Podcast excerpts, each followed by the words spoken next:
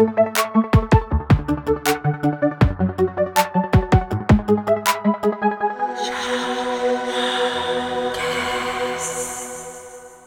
ดีครับ ยินดีต้อนรับทุกคนเข้าสู่รายการชอวอลแคสนะครับ รายการพอดแคสต์ความรู้ทางการแพทย์และเรื่องจิปาถะทางการแพทย์ที่พวกเราทำเองเรียกให้ทุกๆคนได้ฟังด้วยนะครับ เย้ กลับมาแล้วกลับมาแล้ว กลับมาแล้ว วันนี้ชอวอลแคส EP ที่เจ็ดสิบห้านะครับ วันนี้เราอัดกันวันพุธที่สิบห้าสิบห้าธันวา15สองพันห้าร้อยหกสิบสี่นะครับ แล้วเราจะออกอากาศกันในวันเสาร์ที่สิบแปดธันวาสองพันร้อยหกสิบสี่นะครับ วงเล็บถ้าเราตัดทัน เราไม่ตัดครับ โอเค เราไม่เคยตัดเลยทั้งนั้น อืม ก็กลับมาเจอกันในรอบสามเดือนนะ หลังจาก EP ที่เจ็ดสิบสี่ออกไป วันที่สิบสองกันยา สามเดือนผ่านไปที่เราได้ทำอะไรก็ไม่รู้แล้วก็ไม่ได้มาอัดกัน อืม จริง ๆ จริง ๆ มันมีความพยายามจะอัดมาก่อนหน้านี้แล้วหนึ่งรอบ แต่ว่ามัน มันล่มไป มันไม่ได้ล่มอะ เราก็คุยกันนานอยู่นะ คุยกันนานเหมือนอัดพอดแคสต์เลยแต่หาสาระไม่ได้เราก็เลย ไม่เอาอีจริพีงนั้นมาออกจริงจริงๆ ถ้าเราเอาวันนั้นแล้วเรากดอัดนี่มันจะได้เรื่องไหมวะ วันที่เรามาก็ได้หนึ่งคุยตอนเฉยได้หนึ่งตอนแต่ว่าไม่รู้จะได้สาระหรือเปล่าๆไม่รู้ว่าพูดถึงคนอื่นหรือเปล่า คุกไหมอะ ไม่รู้เหมือนกัน ครับก็วันนี้ทุกคนอยู่กับเราชวนะครับ และมาดามสองคนนะครับ น่าจะเป็นสองคนที่หาเวลาได้ที่สุดแล้วมั้ง จริง ๆ ก็เออเออแต่มันก็หาเวลายากอยู่เหมือนกันนะ จริง เอาจริงก็คือทุกคนก็ยุ่งแหละ เอาจริงเราที่มาอัดนี่เราก็ยุ่งแหละ ใช่เรายุ่งอยู่ แต่ว่าเรารู้สึกว่ามาทำอันนี้น่าจะจะลงใจเรามากกว่า เออรู้สึกเบื่อแบบเบื่ออยากอยากหาอะไรทำใช่ อืม ให้กูลีฟก็เลยจากงานต้องทำอย่างมีเหตุผลหาเหตุผลในการลีฟออกมาจากงาน จริง จริง ๆ นี่ต้องบอกว่าช่วงที่หายไปนี่ก็คือ ไม่ได้ทำอะไรนอกจากเรียนทำงานอยู่เวรมีแค่นั้นแหละ อืม ก็อืมก็ก็คือทำงานอะเปิดไทำลายอืมมาก็มีแต่บ้านโรงพยาบาลบ้านโรงพยาบาลบ้านโรงพยาบาลทุเรศชิบหาย คือตอนเย็นก็คือแบบอะไปกินข้าว พักผ่อนบ้าง หมดวันแล้วนอนอย่างเงี้ย ถูกต้องเช่นไปกินพิซซ่าที่ร้านบนดาดฟ้า แล้วเราก็ไปเจอกันโดยบังเอิญไปเจอกันโดยที่ไม่ได้นัดกันตลกชิบหาย แต่กูว่าบรรยากาศมันดีนะบรรยากาศดีแต่ทางเข้าเหมือนโดนหลอกมาฆ่า เออ แล้วก็แล้วก็พนักงานทำเหมือนกูไปขอกินฟรีอะไรเงี้ยอืมจริง กูขอบอกเลยบรรยากาศดีอาหารอร่อย แต่แบบทางเข้าเหมือนโดนหลอกไปฆ่า แล้วก็พนักงานแม่งทำกับกูเหมือนแบบ กูไปขอกินฟรีจริง แต่ว่าก็รสชาติก็โอเคนะหมายถึง อร่อย อร่อยใช้ได้เลย ใช่เมื่อร้านมันเปิดมานานยังไว้ทำไมรู้สึกว่าช่วงนี้คนไปกินเยอะ กูไม่รู้จักมาก่อนเลยกูบอกเลย เออไม่รู้คือเห็นนะคนไปกิน เพิ่งเห็นคนไปกินในในไอจีก็เลยตามตามๆกันไปกิน แล้วอยู่ๆทุกคนก็ไปกิน อืม แต่ก็เลยบรรยากาศมันดีบรรยากาศมันดีไงมันอยู่แบบ อยู่บนดาดฟ้าใช่ปะเห็นแบบวิวดีอะไรเงี้ย อืมอืมใช่ นี่เราอากาศไม่ได้ค่าเย็นๆโฆษณานะ โอ้ไม่ได้หรอกไอ้เหี้ยมาถึงกูก็ด่าเขาไปขนาดนี้ละ เอาจริงๆคือชื่อร้านกูยังจำไม่ได้เลย อากาศเย็นๆนะลองนึกภาพตอนนี้ก็คือเชียงใหม่อ่าอุณหภูมิภายนอกอืมประมาณยี่สิบองศานะครับ อืม แต่ถ้าแดดออกก็จะร้อนขึ้นไปมากกว่านี้อีกนิดหน่อย แดดคือเบิร์นมากเมฆคือไม่มีสักก้อนเดียว ถูกอากาศแห้งๆแดดเบิร์นๆเงี้ยอือหือ แล้วก็ไม่ไม่แต่ว่าถ้าเทียบกันอะ เคยเคยไปกินร้านพิซซ่าที่อยู่ตรงท่าแพไหมที่มันจะมีระเบียงที่เป็นตึกเก่าๆหรือมีตรงระเบียงอ๋อที่ถนอ๋อนอ๋ออ๋ออ๋ออืมอืมเออจะรู้สึกว่าจะชอบร้านนั้นมากกว่า อันนั้นสำหรับกูว่ามันมันอร่อยเว้ยแต่ว่ามันเป็นพิซซ่าแบบ ไม่ใช่พิซซ่าสำหรับคนไทยอะเข้าใจไหมอ่าอ่าอ่ก็เข้าใจนึกอไหมคนไทยจะกินพิซซ่าอีกแบบหนึ่งอก เออ นึกออก อันนี้เออเขาดูใช่เอามาขายนักท่องเที่ยวขายฝรั่ง แต่มันอร่อยอืมมันอร่อย คือคือเมนูแต่อร่อยมันก็จะเป็นเมนูแบบอิตาเลียน อิตาเลียนสัตว์เลย อิตาเลียนจ๋า เออ แต่ดีแล้วนั้นดีแบบทางเข้าลึกลับ ลึกลับหน่อย อืม อืม เราจะไม่เอ่ยชื่อร้านนะครับ ถ้าอยากรู้ก็ดีเอ็มมาถามได้ ไม่ ถ้าอยากรู้ก็ให้ร้านจ่ายค่าสปอนเซอร์มา ร้านเขารู้หรือเปล่าว่าแล้วมีก็รายการเราอยู่บนโลกนี้ แล้วก็อย่าทำกับกูเหมือนกูไปขอกินฟรี เวลากูถามเวลาอะไรเงี้ย เออ ช่วยแบบ เออ ช่วยแบบนึกถึงเงินกูบ้าง เอ้ย แต่ว่ามันราคามันแรงอยู่นะร้านดัดฟ้านั่นน่ะเออแรง แต่แบบ อืมไม่ไม่ไม่รู้อะเพื่อนเพื่อนจ่ายแล้วก็มาหารทีหลังก็เลยไม่ได้รู้สึกอะไรมาก อืมอืมอืมอืมอืมโอเค นั่นก็คือเป็น ความบังเอิญเจอกัน อยู่เชียงใหม่เหมือนกันแต่ไม่เคยเจอกันเลยอะสามเดือนที่ผ่านมาคุณไปทำอะไรมาบ้างครับ ไหนบอกมาสิก็ไม่ทำอะไรอะสามเดือนที่ผ่านมาก็อยู่วอร์ดอยู่ไอซียูอยู่วอร์ดอยู่ไอซียูอยู่อยู่แค่นั้นแหละ อยู่โควิดนะเอ้ยก็คืออมจริง ๆ มาเรียน med ใช่ป่ะอายุรกรรมใช่ใช่ป่ะตกลงได้ใช่เรียนอย่างอื่นนอกจากโควิดบ้างยังเนี่ยเฮ้ยได้เรียนอยู่ ไม่ไม่แต่อยู่แต่ประเด็นได้เรียนอยู่ ประเด็นปัญหาหลัก ๆ ตอนนี้นะ ของโรงพยาบาลก็คือว่าพอมันมีโควิดเนี่ยโรงพยาบาลพยายามจะลดจำนวนคนไข้ในโรงพยาบาลนึกออกปะลดเตียง จากจากอันนึกภาพสมัยมึงเรียนเนี่ย ward ward หนึ่งสมมุติวอร์ดหนึ่งจะมีประมาณสักสามสิบเตียง ก็แบ่งสายสิบห้าประมาณนั้นใช่ไหมสายละสสิบมัยห้ากู peak ๆประมาณสี่สิบห้ากูจำได้สี่สิบห้าถึงห้าอ่าสิบ จำได้ อ่า นึกภาพทุกวันเนี้ยวอร์ดหนึ่งมีสิบเจ็ดเตียง ทั้งวอร์ด แบบวอร์ดหนึ่งเนี่ยมีสิบเจ็ดเตียง แบ่งสองสายก็สายละประมาณแปดเตียง เอ้ย ก็โรงเรียนแพทย์ใหญ่ ๆ เขาก็ประมาณนี้กันทั้งนั้นอะ อะ ดูให้ละเอียดแวละมันเอียดดีครับ อืม แล้วคนไข้ที่อยากจะมานอนโรงพยาบาลทั้งหลาย ก็คือไม่มีเตียงนอน เหตุการณ์ที่เกิดขึ้นคืออะไร คนไข้นอนอยู่ ER อ่าเวรโอเคกูนึกว่ามึงจะบอกว่าคนไข้ที่อยากมานอนโรงพยาบาลนะครับ ไม่มีเตียงนอนให้พกเตียงมาจากบ้านด้วย ไม่คนไข้นอน ER แล้วบอกอะปกติเวลา med อยู่เวร ER ก็คือรอรับ consult ใช่ไหมอันนี้คือต้องไปอืมราวเช้าด้วยเพราะว่ามีคนไข้นอนคาอยู่ที่ ER เฮ้ยมันจริง ๆ มันสถานการณ์มันคล้ายกับโรงเรียนแพทย์ใหญ่ๆหลายที่ที่แบบคนไข้ค้างอยู่ ER อะไรเงี้ยอืม คือแล้วประเด็นก็คือว่า คนไข้ก็อยากมาเนาะคนไข้อยากมาที่นี่ ถึงแม้ว่าอืมเราจะสิทธิ์อยู่ที่อื่น หรืออะไรใด ๆ ก็ตามก็จะอยากมาที่นี่ ก็คือบอกกันนะว่า จากนอนที่นี่ก็ได้ เดี๋ยวทำเรื่องนอนโรงพยาบาลให้ แต่ว่าไม่รู้จะได้ขึ้นไปเมื่อไหร่นะก็รอคิวไปแบบ บางทีรอ รออาจจะหายก่อนก็ได้นะสี่สี่สิบแปดรอจนตอนแรกสบายดีจนใส่ท่อ บางคนก็หายก่อน เออมันก็ไม่รู้จะทำไงจริงๆนะ คือแบบโรงพยาบาลสามารถแบบทำป้ายใหญ่ๆ อยู่ตรงประตูได้ไหมว่าแบบ เต็มวันนี้เต็มจะมาก็ได้ แต่ว่าเต็ม อะไรเงี้ย คุณก็รู้ว่ามันเป็นไปไม่ได้ เออนั่นแหละ แล้วก็แบบ มันมันดูวิกฤตอะวิกฤตเตียงอะอืม นั่นแหละแล้วคือมันไม่ได้เต็มของเรา มันก็เต็มทุกที่นึกออกไหมที่อื่นเขาก็ต้องลดจำนวนเตียงต้องแบ่งมาดูโควิดอะไรเงี้ยก็เต็มเหมือนกัน จะแบบ refer back ไปนอนนู่นนี่นั่นก็ไม่ได้ก็เต็มเหมือนกันเงี้ยถูกครับอืมก็ทำอะไรไม่ได้นอกจากเอ็นดูตัวเอง และเอ็นดูคนไข้อะไรนี่จำยังเป็ไม่นนัก็บคือจำเป็น อืมเอออะไรที่จำเป็นก็คือต้องได้นอนนะนะ ตามมาตรฐานอ่าทางการแพทย์ อืม ถ้าเต็มมากๆ มาเอกชนได้นะครับ ขอบคุณครับ อ่า อันนี้คือตบมือให้หนึ่ง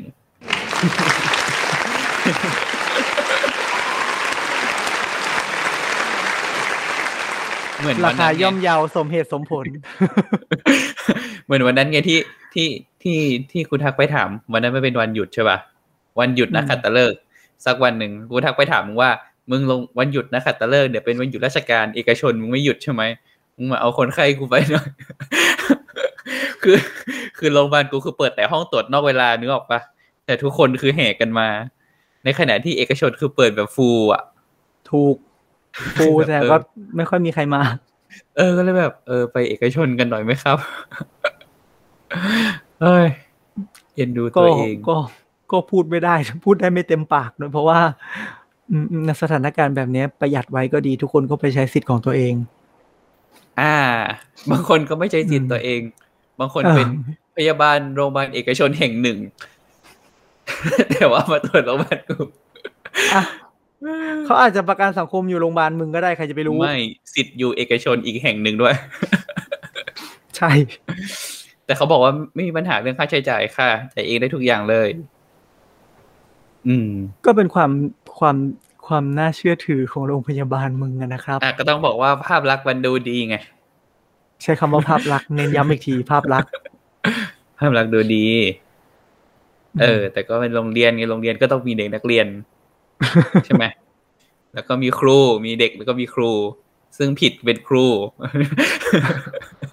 ผีแต่กูไม่พูดแล้วกันกูจะข้ามประเด็นนี้ไปอืมอะครูมึงที่เราผ่านซูมมานะอ่าคุณก็อย่าพูดไป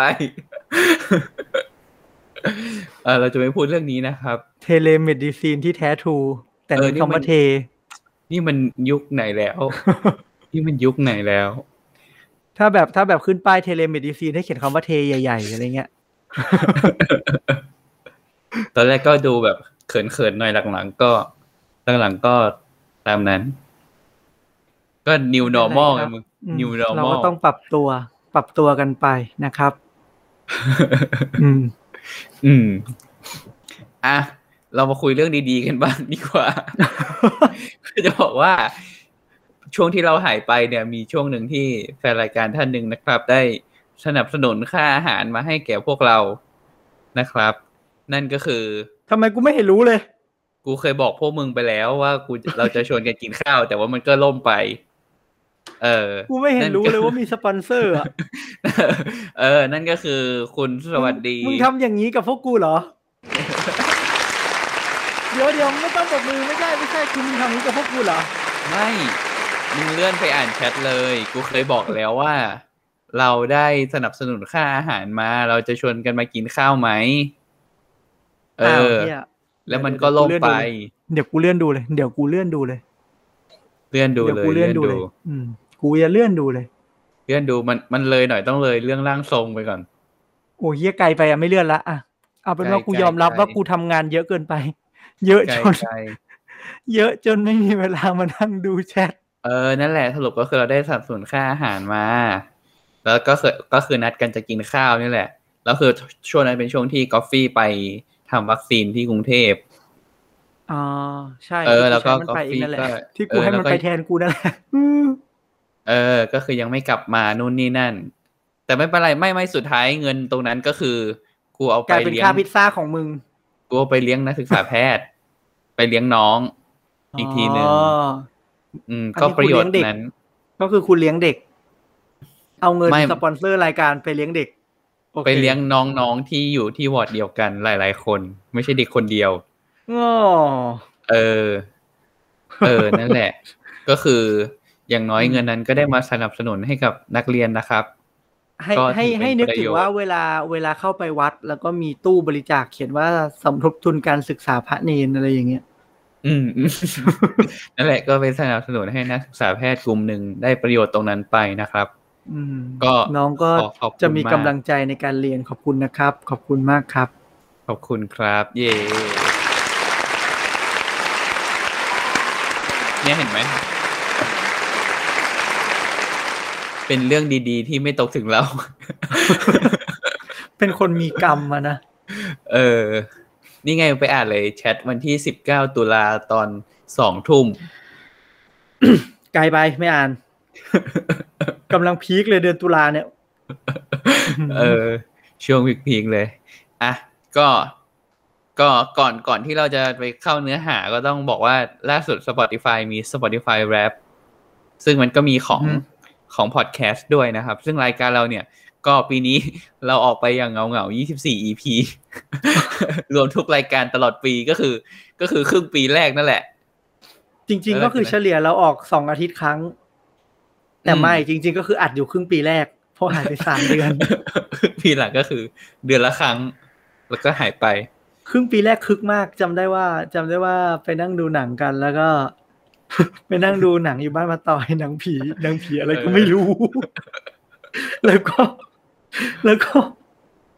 แล้วก็อ่านพอดแคสต์ต่อ ใช่ ก็นั่นแหละ คือคือช่วงนั้นเป็นช่วงที่แบบ ทุกคนเหมือนกำลังจะเททุกอย่างก่อนที่จะแบบ ต้องมารับภาระอันยิ่งใหญ่ ใช่ ตอนนั้นกูยังสอบ ใช่กูกำลังจะสอบบอร์ด ใช่ ตอนนี้แล้วพอมึงสอบก็ได้เสร็ใช้จปุ๊บความรู้นั้นอย่างเต็มที่ในการทำงานถือจริง ๆ ถือว่าใช้ skill ที่ได้เรียนมานะ เพราะงานใหม่นี่คือแบบ เออใหม่มากอะคุยกับคนหลายคนมากเลย อืมแล้วความสามารถในการ meeting ถูก meeting บ่อยเหลือเกิน บ่อยเหลือเกิน วันหนึ่งมีแต่คำว่าประชุม อืม นั่นแหละ ก็ยอดติดตาม Spotify ของเรานะครับ เพิ่มขึ้น 121%นะครับ ในปีที่ผ่านมา ต้องขอบคุณทุกๆคนที่เข้ามาฟังเราอยู่ๆอีกพวกมันก็หายไป ใครคือยี่สิบเอ็ดเปอร์เซ็นต์นั้นน่ะตบมือให้เขาหน่อยเร็ว เอ๊แล้วขอบคุณทุกคน ขอบพระคุณนะครับ ขอบพระคุณครับ ครับ ก็ก็นี่แหละ พอมาพอมาเห็น Spotify แล้วเราก็รู้สึกว่า เชี่ยกูต้องกลับมาอัดแล้วทำไมทำไมเหรอ คือมึงเห็นว่าคนตามเพิ่มขึ้นยี่สิบเอ็ดเปอร์เซ็นต์ ร้อยหนึ่ง121%หนึ่งร้อยยี่สิบเอ็ดเปอร์เซ็นต์นะเว้ย แล้วแล้วก็คือจากแปลว่าเดิมมึงเราต้องมีมาอัดอยู่มึงต้องมาอัดเพื่อที่จะเพื่อที่จะปั๊มให้มันเป็นสองร้อยเปอร์เซ็นให้ได้ อย่างนี้เหรอ ก็คือจากเดิมที่เรามีคนติดตามเราอยู่ ทั้งหมดสิบคนก็ตอนนี้ก็เพิ่มเป็นเพิ่มมาอีกสิบสองคนอะไรอย่างเงี้ยบ้า เพิ่มมาอีกยี่สิบเอ็ดคนป่ะไม่เอ้ยเพิ่มมาอีกสองคนคือสองสองจุดหนึ่งคน มันเพิ่มขึ้นเยอะอยู่ เออ อ่าไม่เป็นไร ก็ถือเป็นเรื่องดีๆนะครับ ก็หลังจากนี้จะพยายามอัดให้ได้ ถ้านัดกันไม่ได้ก็อาจจะอัดคนเดียวไปก่อน อืมรับผิดชอบด้วย รับผิดชอบคนฟังด้วย เออ เพราะว่าก็จริง ๆ ก็คืออยากจะให้มันมีรายการออกมาเรื่อยๆอะไรเงี้ย แต่ก็ต้องต้องทำใจนิดนึงว่ายูเวนทีมากนะครับ เพราะว่าเงินที่ได้จากการเรียนนั้นน้อยเหลือเกินนะครับ ตอนนี้เงินเดือนน้อยมาก ต้องหารายได้เสริมซึ่งก็คือมาจากการทำงานเพิ่มนะครับทำงานที่ ที่เรารักครับ มึงก็ต้องตอบว่าทำงานที่โรงพยาบาลกู อ๋อ มันมีของโรงพยาบาลมึงด้วยโรงพยาบาลกูก็มีเว้ยโรงพยาบาลกูก็ด้วย อืม ขยันขยันเข้าไว้นะลูกจะได้เป็นเจ้าคนนายคน อืม เป็นไงล่ะทุกวันเนี้ย กูเป็นลูกน้องเขาเต็มที่เลย กูไม่น่าขยันขนาดนี้เลย ทุกวันนี้กูเป็นเจ้าคนใดคนตรงไหนกูถามก่อนกูเป็นอ้าวแต่ลูกน้องแต่เขาแต่จากการวิเคราะห์นะครับ วิเคราะห์สภาพงานแพทย์เนี่ย เอ่อือมภาพรวมการทำงานแพทย์เนี่ย เป็นงานที่สามารถบริหารจัดการตัวเองได้เยอะกว่างานอื่นนะครับ แล้วก็ยังไงวะถึงแม้ว่าดิก็ก็คือว่าถึงแม้ว่าดีมานนิ่งจากเอ่อมาตรฐานก็ตามหรือว่าจาก ผู้รับบริการเนี่ยจะสูง แต่ว่าในอาชีพแพทย์เนี่ยโดยส่วนใหญ่สามารถบริหารจัดการเรื่องต่างๆ ได้ด้วยตัวเอง คือมีอำนาจตัดสินใจตัวเองได้ดี ใช่อืมแต่ก็คิดว่าอันนั้นคงเป็นค่าเฉลี่ยแหละ เพราะถ้าเป็น intern มึงก็คงจัดการอะไรตัวเองไม่ได้อะนะก็ต้องรอ staff สั่ง อืมเออนั่นแหละ มันก็ก็คงเป็นโดยค่าเฉลี่ยอย่างที่เราเคยคุยกันไปในหลาย EP ก่อนว่าแบบ โอเค ยิ่งแก่ยิ่งสบาย อืม แล้วถ้าเราไม่ต้องสบายตอนแก่ได้เราสบายตอนนี้ไม่ได้แล้ววะ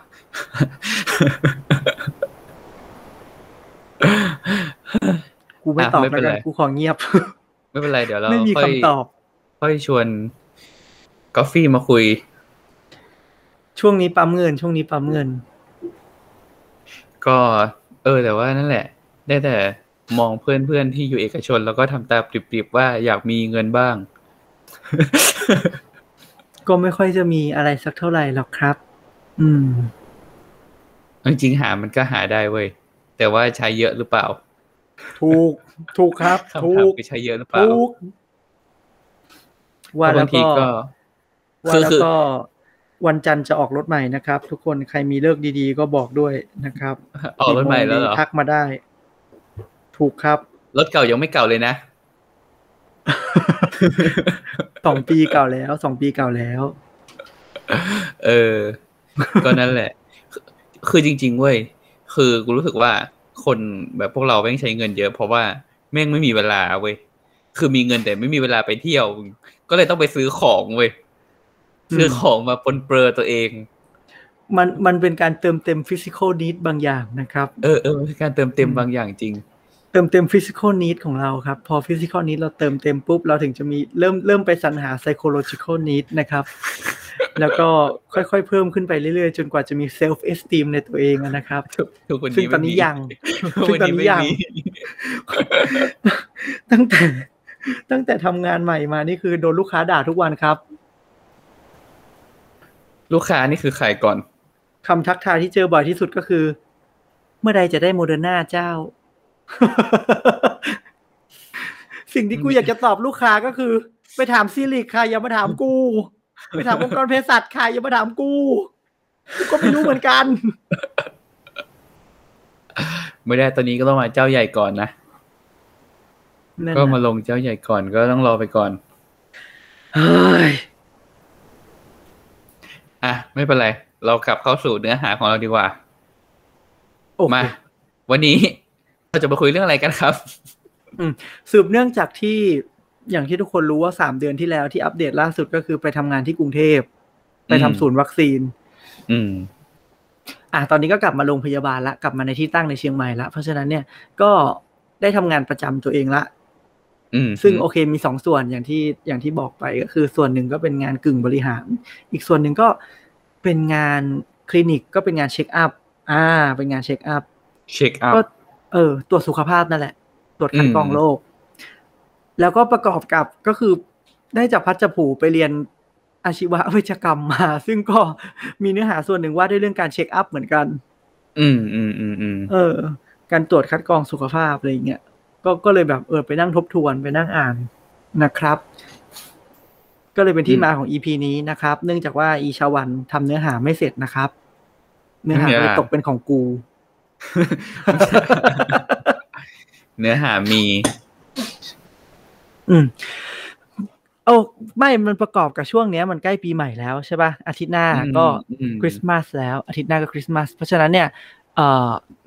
มันเป็นเวเคชั่นหลายคนกลับบ้าน ใช่ไหมแล้วก็สิ่งที่ลูกกตัญญูส่วนใหญ่ทำนะลูกกตัญญูก็จะอยู่บนฉลาก ชวนป่วยปีแปลกกอ ตาลูกกตัญญูไม่ใช่ คือลูกกตัญญูส่วนใหญ่บางคนเขาก็จะซื้อแพ็กเกจตรวจสุขภาพให้พ่อให้แม่เขาอ่า อืม ก็เลยแบบเออ EP นี้ก็น่าจะมีประโยชน์ แล้วก็ ก็เลยเลือก EP นี้มาเรื่องนี้มา แล้วก็เป็นการถือเป็นการทบทวนด้วย เพราะว่าเอ่อน้องๆ Fam Med อะกูใช้คำว่าน้องๆ Fam Med แล้วเพราะกูจบมาแล้ว อืม ได้ได้ เอ้ยกูกูกำลังจะได้รับใบมึงปเคยระเป็นกาศแล้วมึงเคยเป็นเดโดอาจารย์ Fam Med ด้วยเออเคยเป็นอาจารย์อยู่ด้วยตั้งเดือนหนึ่ง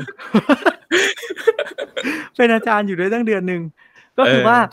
ก็คือว่าเนื้อหาตรงเนี้ยมันก็ออกสอบของ Fam Med ด้วย เพราะมันเป็นเรื่องการตรวจสุขภาพอืมเป็นเป็นอยู่ในส่วนของแบบ เอ่อเขาเรียกว่าอะไรอะการสร้างเสริมสุขภาวะอือืมมอืมก็ก็ถือว่าทบทวนไปด้วยนะครับสำหรับอ่าผู้ฟังที่เป็นแบบ ประชาชนคนธรรมดาที่ไม่ใช่เป็นบุคลากรทางการแพทย์ ก็ฟังไว้ก็จะได้รู้ว่า อันนี้เราแนะนำอย่างไร อันนี้จำเป็นต้องตรวจหรือเปล่าอืมนะครับ เพราะว่าเศรษฐกิจแบบนี้ท่านก็ใช้เงินทุกบาททุกสตางค์ของท่านอย่างคุ้มค่าแล้วกัน ก็คือยังไม่ตรวจในปีนี้เอาเลื่อนไปก่อนนะเลื่อนไปก่อนไม่คุณก็ไปใช้สิทธิ์โรงพยาบาลรัฐก็ได้ บัตรทองก็มีอืม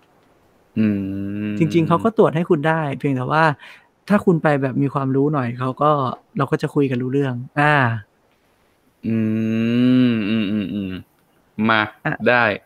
อะเรฟเฟอเรนซ์หลักวันนี้จริง ๆ ก็คืออันนี้เลย แนวทางการตรวจสุขภาพที่จำเป็นและเหมาะสมสำหรับประชาชนนะครับ อันนี้จัดทำโดยคณะกรรมการพัฒนาการตรวจสุขภาพที่จำเป็นและเหมาะสมสำหรับประชาชนกระทรวงสาธารณสุข อืม ซึ่งจริง ๆ แล้วเนื้อหาส่วนใหญ่อะเขาก็เอ่อปรับปรุงแล้วก็พัฒนามาจากงานวิจัยนะครับ ในเรื่องของการสกรีนโรคต่างๆเนาะอืมเวลาเวลาที่เราเรียนเนื้อหาโรคต่างๆเนี่ยเขาก็จะมีบทในส่วนของการคัดกรองหรือว่าเอ่อคัดกรองโรคเช่นโรคมะเร็ง หรือว่าโรคความดันไขมันเบาหวานเนี่ยเขาก็จะมี sec section ของการคัดกรองโรคต่างๆ เหล่านี้อยู่ด้วยนะฮะอืมเพราะฉะนั้นเนี่ยเอ่อ ตัวแนวทางเนี้ยก็รวบรวมออกมานะครับ มาเป็นเล่มเดียวกันเลยว่าในส่วนของการคัดกรองโรคเนี่ยนะเพื่ออะไร ทีนี้ การตรวจสุขภาพเนี่ย เราต้องไปด้วย mindset อย่างหนึ่งก่อนว่า ถ้าเราเป็นโรคอยู่แล้วเนี่ย คือถ้าเรารู้ตัวว่าเราเป็นโรคอยู่แล้ว สิ่งที่เราควรทำคือเราก็เข้าสู่ระบบการตรวจรักษาใช่ไหมก็คือรักษาจ่ายยาหลังจ่ายยาไปแล้ว มันก็ต้องมีกระบวนการติดตามว่า การรักษานั้นเนี่ยมันได้ผลดีไหมตอบสนองยังไง แล้วเราต้องปรับยาหรือเปล่าอันซึ่งกระบวนการนั้นอาจจะเกิดจากการตรวจร่างกาย เกิดจากการเจาะแลบดูค่าต่างๆ เออ ซึ่งไอ้ค่าต่างๆ พวกนี้บางทีมันก็อาจจะเป็นส่วนหนึ่งของ มันก็อาจจะเป็นส่วนหนึ่งที่คล้ายกับแลบของการตรวจคัดกรองสุขภาพเหมือนกันยกตัวอย่างเช่น ถ้าคุณเป็นเบาหวานอยู่แล้ว เวลาคุณรักษาไปแล้วเนี่ย มันก็ต้องทำการเจาะตรวจน้ำตาลขณะอดอาหารถูกปะ ซึ่งการคัดกรองโรคเบาหวาน การคัดกรองโรคเบาหวานตรวจสุขภาพเนี่ยมันก็ตรวจน้ำตาลขณะอดอาหารเหมือนกัน อย่างเงี้ยคุณอาจจะเห็นแลบที่มันซ้ำๆกันได้ แต่ทีเนี้ยวัตถุประสงค์ในการตรวจและเอ่อกลุ่มที่เราจะพาไปตรวจนะครับ ก็คือหนึ่งกลุ่มคนปกติที่ไม่มีอาการ อืม คนที่ไม่มีโรคอะไร ซึ่งเขาอาจจะมีโรคหรือไม่มีโรคไม่รู้ แต่ว่าเขาไม่รู้ อ่า ไม่รู้ อ่าแต่ถ้าท่านมีโรคอยู่แล้วอะท่านไปตรวจสุขภาพพวกเนี้ยเอ่อเวลาท่านไปตรวจเจาะแลบต่างๆ มันก็จะออกมาในลักษณะของการไปตรวจเพื่อติดตาม แล้วก็ประเมินการรักษา เออ มันก็จะต่างกัน เพราะฉะนั้นเนี่ย คนที่เหมาะกับการไปเจาะเลือด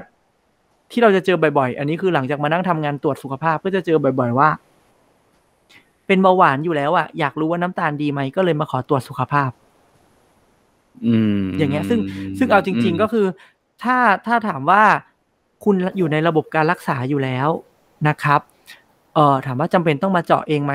ส่วนตัวคิดว่าหมอที่เขารักษาคุณอยู่อะเขาก็ follow ตามแนวทางปฏิบัติที่มันแบบถูกต้องและเหมาะสมของเขาอยู่แล้ว ว่าเขาจะเจาะทุกเท่าไหร่อะไรยังไง คือการมาเจาะบ่อย ถามว่ามันมีประโยชน์ไหมอันที่หนึ่งมันก็เจ็บถูกปะล่ะอืม เออ มันก็มีความเสี่ยงของมันว่ามันจะมีการติดเชื้อมันเจ็บมันอะไรอย่างเงี้ย รวมไปถึงว่า ในกรณีที่โอเคถ้าคุณจ่ายเอง โอเคมันก็เป็นภาระของคุณเนาะแต่ในกรณีที่คุณมี payers เช่น คุณมาใช้สิทธิ์บัตรทองอย่างเงี้ย มันหรือว่าคุณมาใช้สิทธิ์ประกันสังคม อย่างเงี้ย มันก็ถามว่าจริง ๆ แล้วมันมันคือคนมันมีคนจ่ายให้ไง และไอ้คนจ่ายนั้นมันคือเงินภาษีเพราะฉะนั้นมันจึงต้องมีแนวทางที่ถูกต้องและเหมาะสมออกมา เพื่อเพื่อที่จะได้มากรองกันว่า โอเค คนที่ ควรจะเข้าแท็กของการคัดกรองโรค เพื่อที่จะรีบหาให้เจอก่อนที่โรคมันจะเป็นระยะร้ายแรงเนี่ยหรือคนที่จะมาเข้าโปรแกรมตรวจสุขภาพเนี่ยมันก็ควรจะเป็นคนในกลุ่มที่หนึ่งไม่เคยรู้ว่าตัวเองมีโรคมาก่อน หรือสองคนที่ยังไม่มีโรคแต่มีปัจจัยเสี่ยงที่จะเกิดโรคนั้นๆอะเนี่ยก็ควรจะมาเข้าโปรแกรมในการตรวจ อืมเพราะฉะนั้นเวลาท่านไป ปรึกษาขอตรวจก็อย่าแปลกใจถ้าคุณหมอเขาจะให้คำแนะนำว่าเอออันนี้อยู่ในแท็กการรักษาอยู่แล้วนะ ยังไม่จำเป็นต้องตรวจหรือว่าอะไรอย่างเงี้ยเพราะว่ามันก็มีประเด็นเรื่องของเอ่อ payers หรือผู้จ่ายเงินมาให้ด้วยว่าเออมันเป็นกองทุนนะซึ่งมาจากภาษีนะเราต้องช่วยกันประหยัด เพราะฉะนั้นต้องเหมาะสมอะไรอย่างเงี้ยนะครับ อืมมันก็ถ้าเราตรวจโรคเจอนะครับ ความสำคัญก็คือว่าหนึ่งเราต้องการ early detection หรือว่าเจอแต่เนิ่นๆนะครับถ้าท่านเป็นอยู่แล้วแต่ท่านไม่รู้ การตรวจคัดกรองแล้วเจอก็จะได้รีบทำการปรับพฤติกรรมให้การรักษานะครับ หรือว่าคนที่มีปัจจัยเสี่ยง พอตรวจแล้วพบว่ามีความเสี่ยงก็จะได้ปรับพฤติกรรมก่อนที่จะเป็นโรคนะครับเป็นกระบวนการป้องกันโรคเนาะโอเค ทีเนี้ยถ้าคุณหมออันนี้เอาพูดถึงคุณหมอหรือแม้กระทั่งประชาชนถ้าเขาไปโหลดมาอ่านนะครับ ไกด์ไลน์เนี้ยมันก็แบ่งเป็นช่วงอายุ อ่าเขาจะแบ่งมาให้เป็นช่วงอายุ ซึ่งมันก็ทำให้เราดูง่ายนะฮะก็แบ่งเป็นสามกลุ่มใหญ่ ๆ ก็คือกลุ่มอายุศูนย์ถึงสิบแปดปี ก็คือเด็กเด็กนะครับ เด็กถึงวัยรุ่นเนาะกลุ่มที่สองก็คือสิบแปดถึงหกสิบปี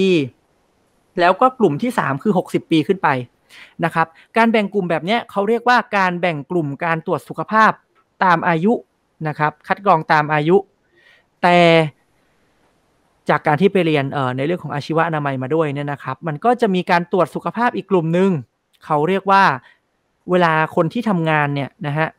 หรือว่าคนที่ท่านอยู่ในวัยทำงาน ถ้าท่านทำงานบริษัทเนี่ยนะครับ ถ้าท่านทำงานในบริษัทเนี่ย ท่านก็อาจจะเจอว่าบริษัทของท่านเนี่ย จัดโปรแกรมตรวจสุขภาพให้ท่าน ปีละครั้งอย่างเงี้ยครับอืมซึ่งอืมเออเคยเห็นเนาะซึ่งแต่ละแผนกแต่ละคนในโรงงานหรือว่าแต่ละคนใน สถานที่ทำงานเดียวกัน อาจจะได้โปรแกรมไม่เหมือนกันอืมนะครับอืมอืมซึ่งอันนั้นเนี่ยเขาเรียกว่าการตรวจสุขภาพตามปัจจัยเสี่ยงจากการทำงาน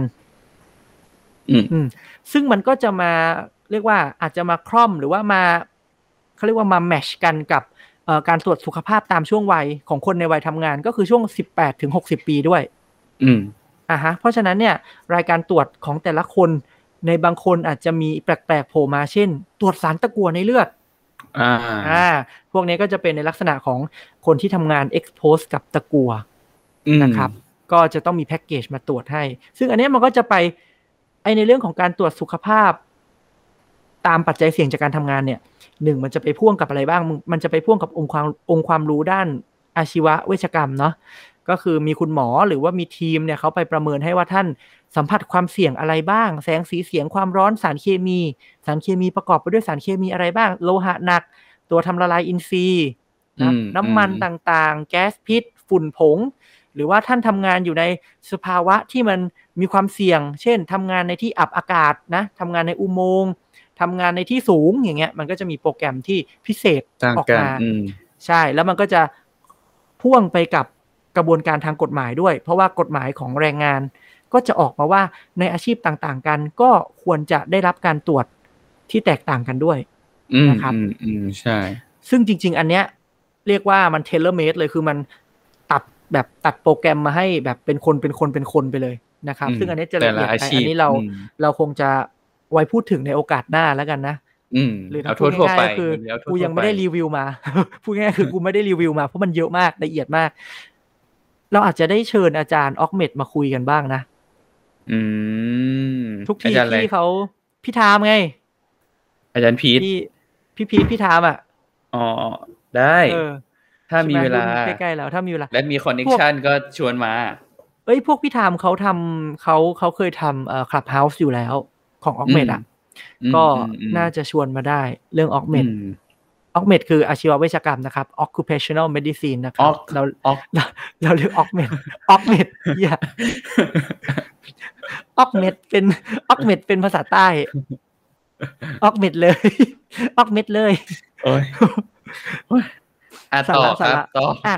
อะโอเค วันนี้เราก็จะมาเน้นการตรวจสุขภาพตามช่วงวัยนะครับ ทีนี้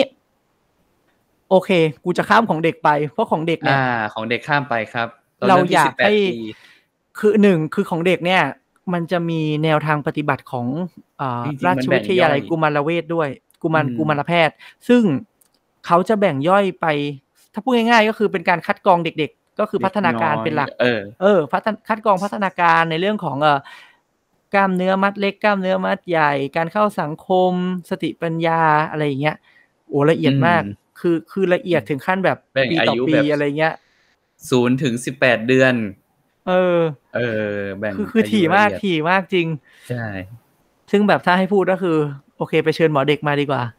ใช่ เพราะว่าเด็กไม่ใช่ผู้ใหญ่ที่ตัวเล็กนะครับ แต่ว่าเป็นเฮียอะไรก็ช่างมันเถอะข้ามไป ในฐานะคนที่รักเด็กมากนะขรัอกข้ามเด็กไปปะล่ะเออขอข้ามมันไป ตอนเรียนเด็กนี่คือแบบผ่านมาได้ก็บุญแล้ว จริงแล้วตอนเรียนเด็กนะกูเป็นหวัดตลอดเลย คือเดินไปคือเด็กไม่เป็นหวัดเด็กก็จะขี้แตก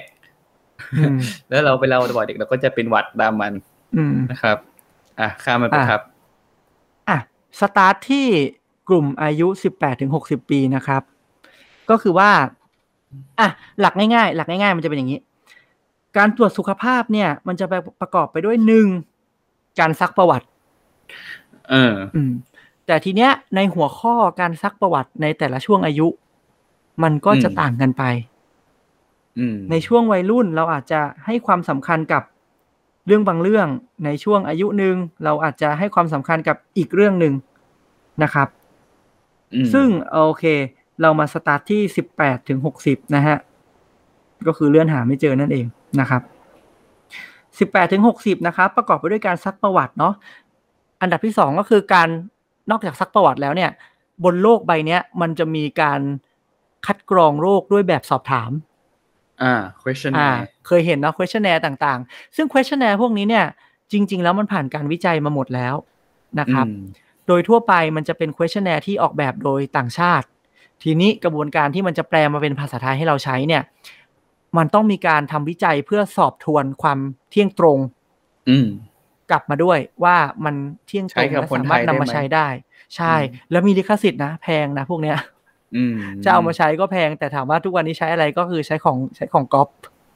อืม เออ ก็คือไม่ใช่ไม่เป็นไรว่า ไม่ใช่ว่าหมอคนไหนจะไปดูของภาษาอังกฤษแล้วเอามาแปลแล้วก็เอามาใช้ได้เลยอย่างเงี้ยมันไม่ใช่นะครับ เพราะฉะนั้นไอ้โปรแกรมพวกเนี้ยมันมันมีมูลค่าทั้งนั้นนะครับอืมโอเค การซักประวัติใช้แบบสอบถามแล้วก็จะประต่อไปก็เป็นเรื่องของการตรวจร่างกาย นะครับการตรวจร่างกาย ซึ่งก็จะมีอ g e n d a ในการตรวจร่างกายในแต่ละอายุในช่วงอายุต่างๆ เนี่ยไม่เหมือนกันอืมนะครับ ส่วนสุดท้ายก็เป็นเรื่องของ lab อ่า เป็นเรื่องของ lab นะส่วนที่สี่เป็นเรื่องของ lab ซึ่งแต่ละช่วงอายุหรือว่า lab บาง lab เนี่ย ความถี่ความห่างในการตรวจก็จะไม่เหมือนกันนะครับอืมในประเด็นนี้เนี่ย เน้นไปที่เนื่องจากมันเป็นการตรวจสุขภาพตามช่วงวัยอะนะครับ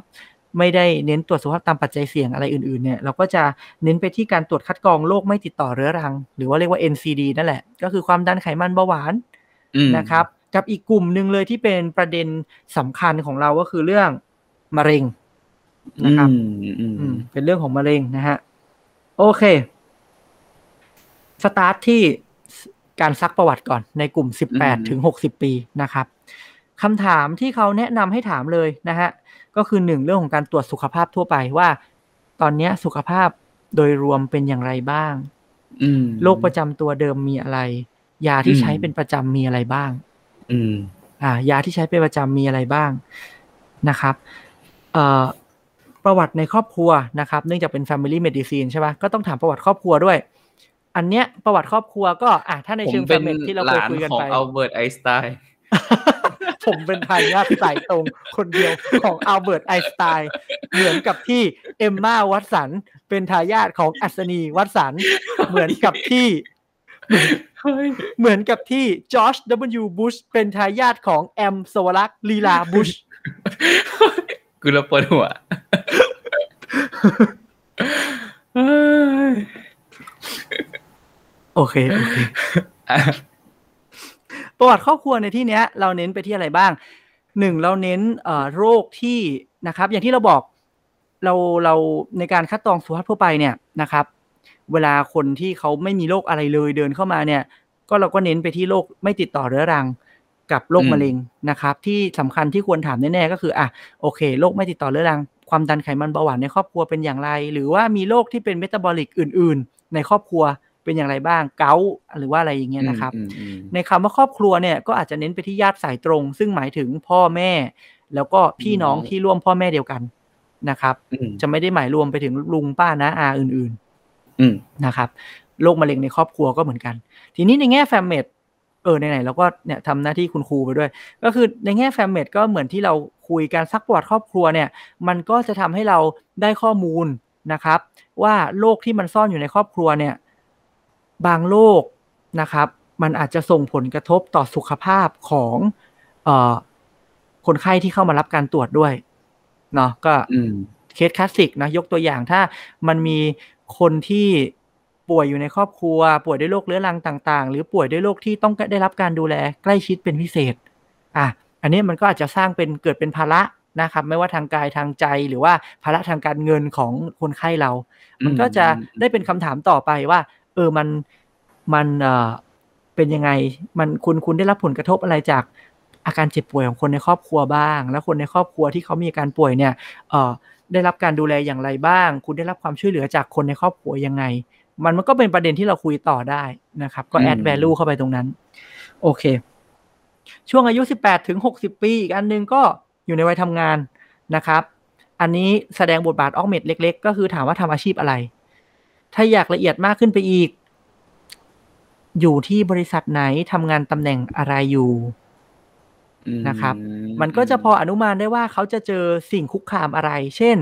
ถ้าเจอบ่อยตอนนี้อยู่เราอยู่ทำงานในเมืองใช่ไหมเราก็จะเจอว่าโอเคทำอาชีพอยู่แผนกเซลล์ค่ะ อ่า อยู่แผนกบัญชีค่ะ เป็นงานออฟฟิศโอเคอืมสิ่งคุกคามมันก็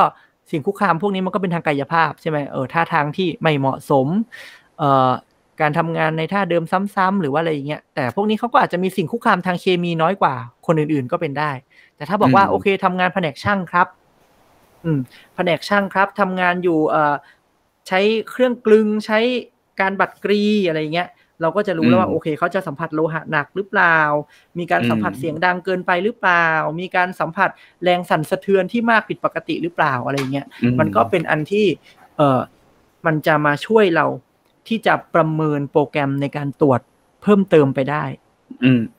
นอกจากว่าเวลาตรวจซักประวัติมันก็เหมือนกับการตรวจโรคทั่วไปแหละคือเวลาซักประวัติ เราก็ต้องการข้อมูลที่จะช่วยให้เรา pay attention ในการตรวจร่างกายได้ว่า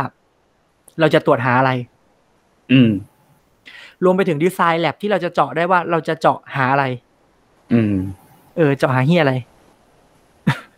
ไม่ใช่ไม่ใช่คำถามนี้กูคำถามนี้กูเคยเจอตอนกูไปวนสันกูขอเดี๋ยว จะเจาะหาเฮียอะไร คือแบบอืมเป็นคนแอนตี้การเจาะแลบนึกออกปะแบบเป็นคนแอนตี้การเจาะแลบแล้วแบบ ก็มึงจะก็มึงจะพีออปอะมึงก็ต้องเจาะปะวะมเออ แล้วก็บอกกูว่าถ้าเจาะแล้วมันซีดอะเดี๋ยวมันไม่ให้เซตอ้าวไอ้เหี้ยเจาะแล้วซีดมึงก็แก้ก่อนดีวะเจาะโคแอคทำเฮียอะไร เออ เอ้ยมึงมึงพูดชัดๆพูดชัดๆพูดชัดๆเจาะโคแอคทำเหี้ยอะไร เออ พูดชัดๆอืมนั่นแหละเจาะหาเหี้ยอะไรเอออืมอะกลับไปกลับไป โอเคซักประวัติจะทำให้เรา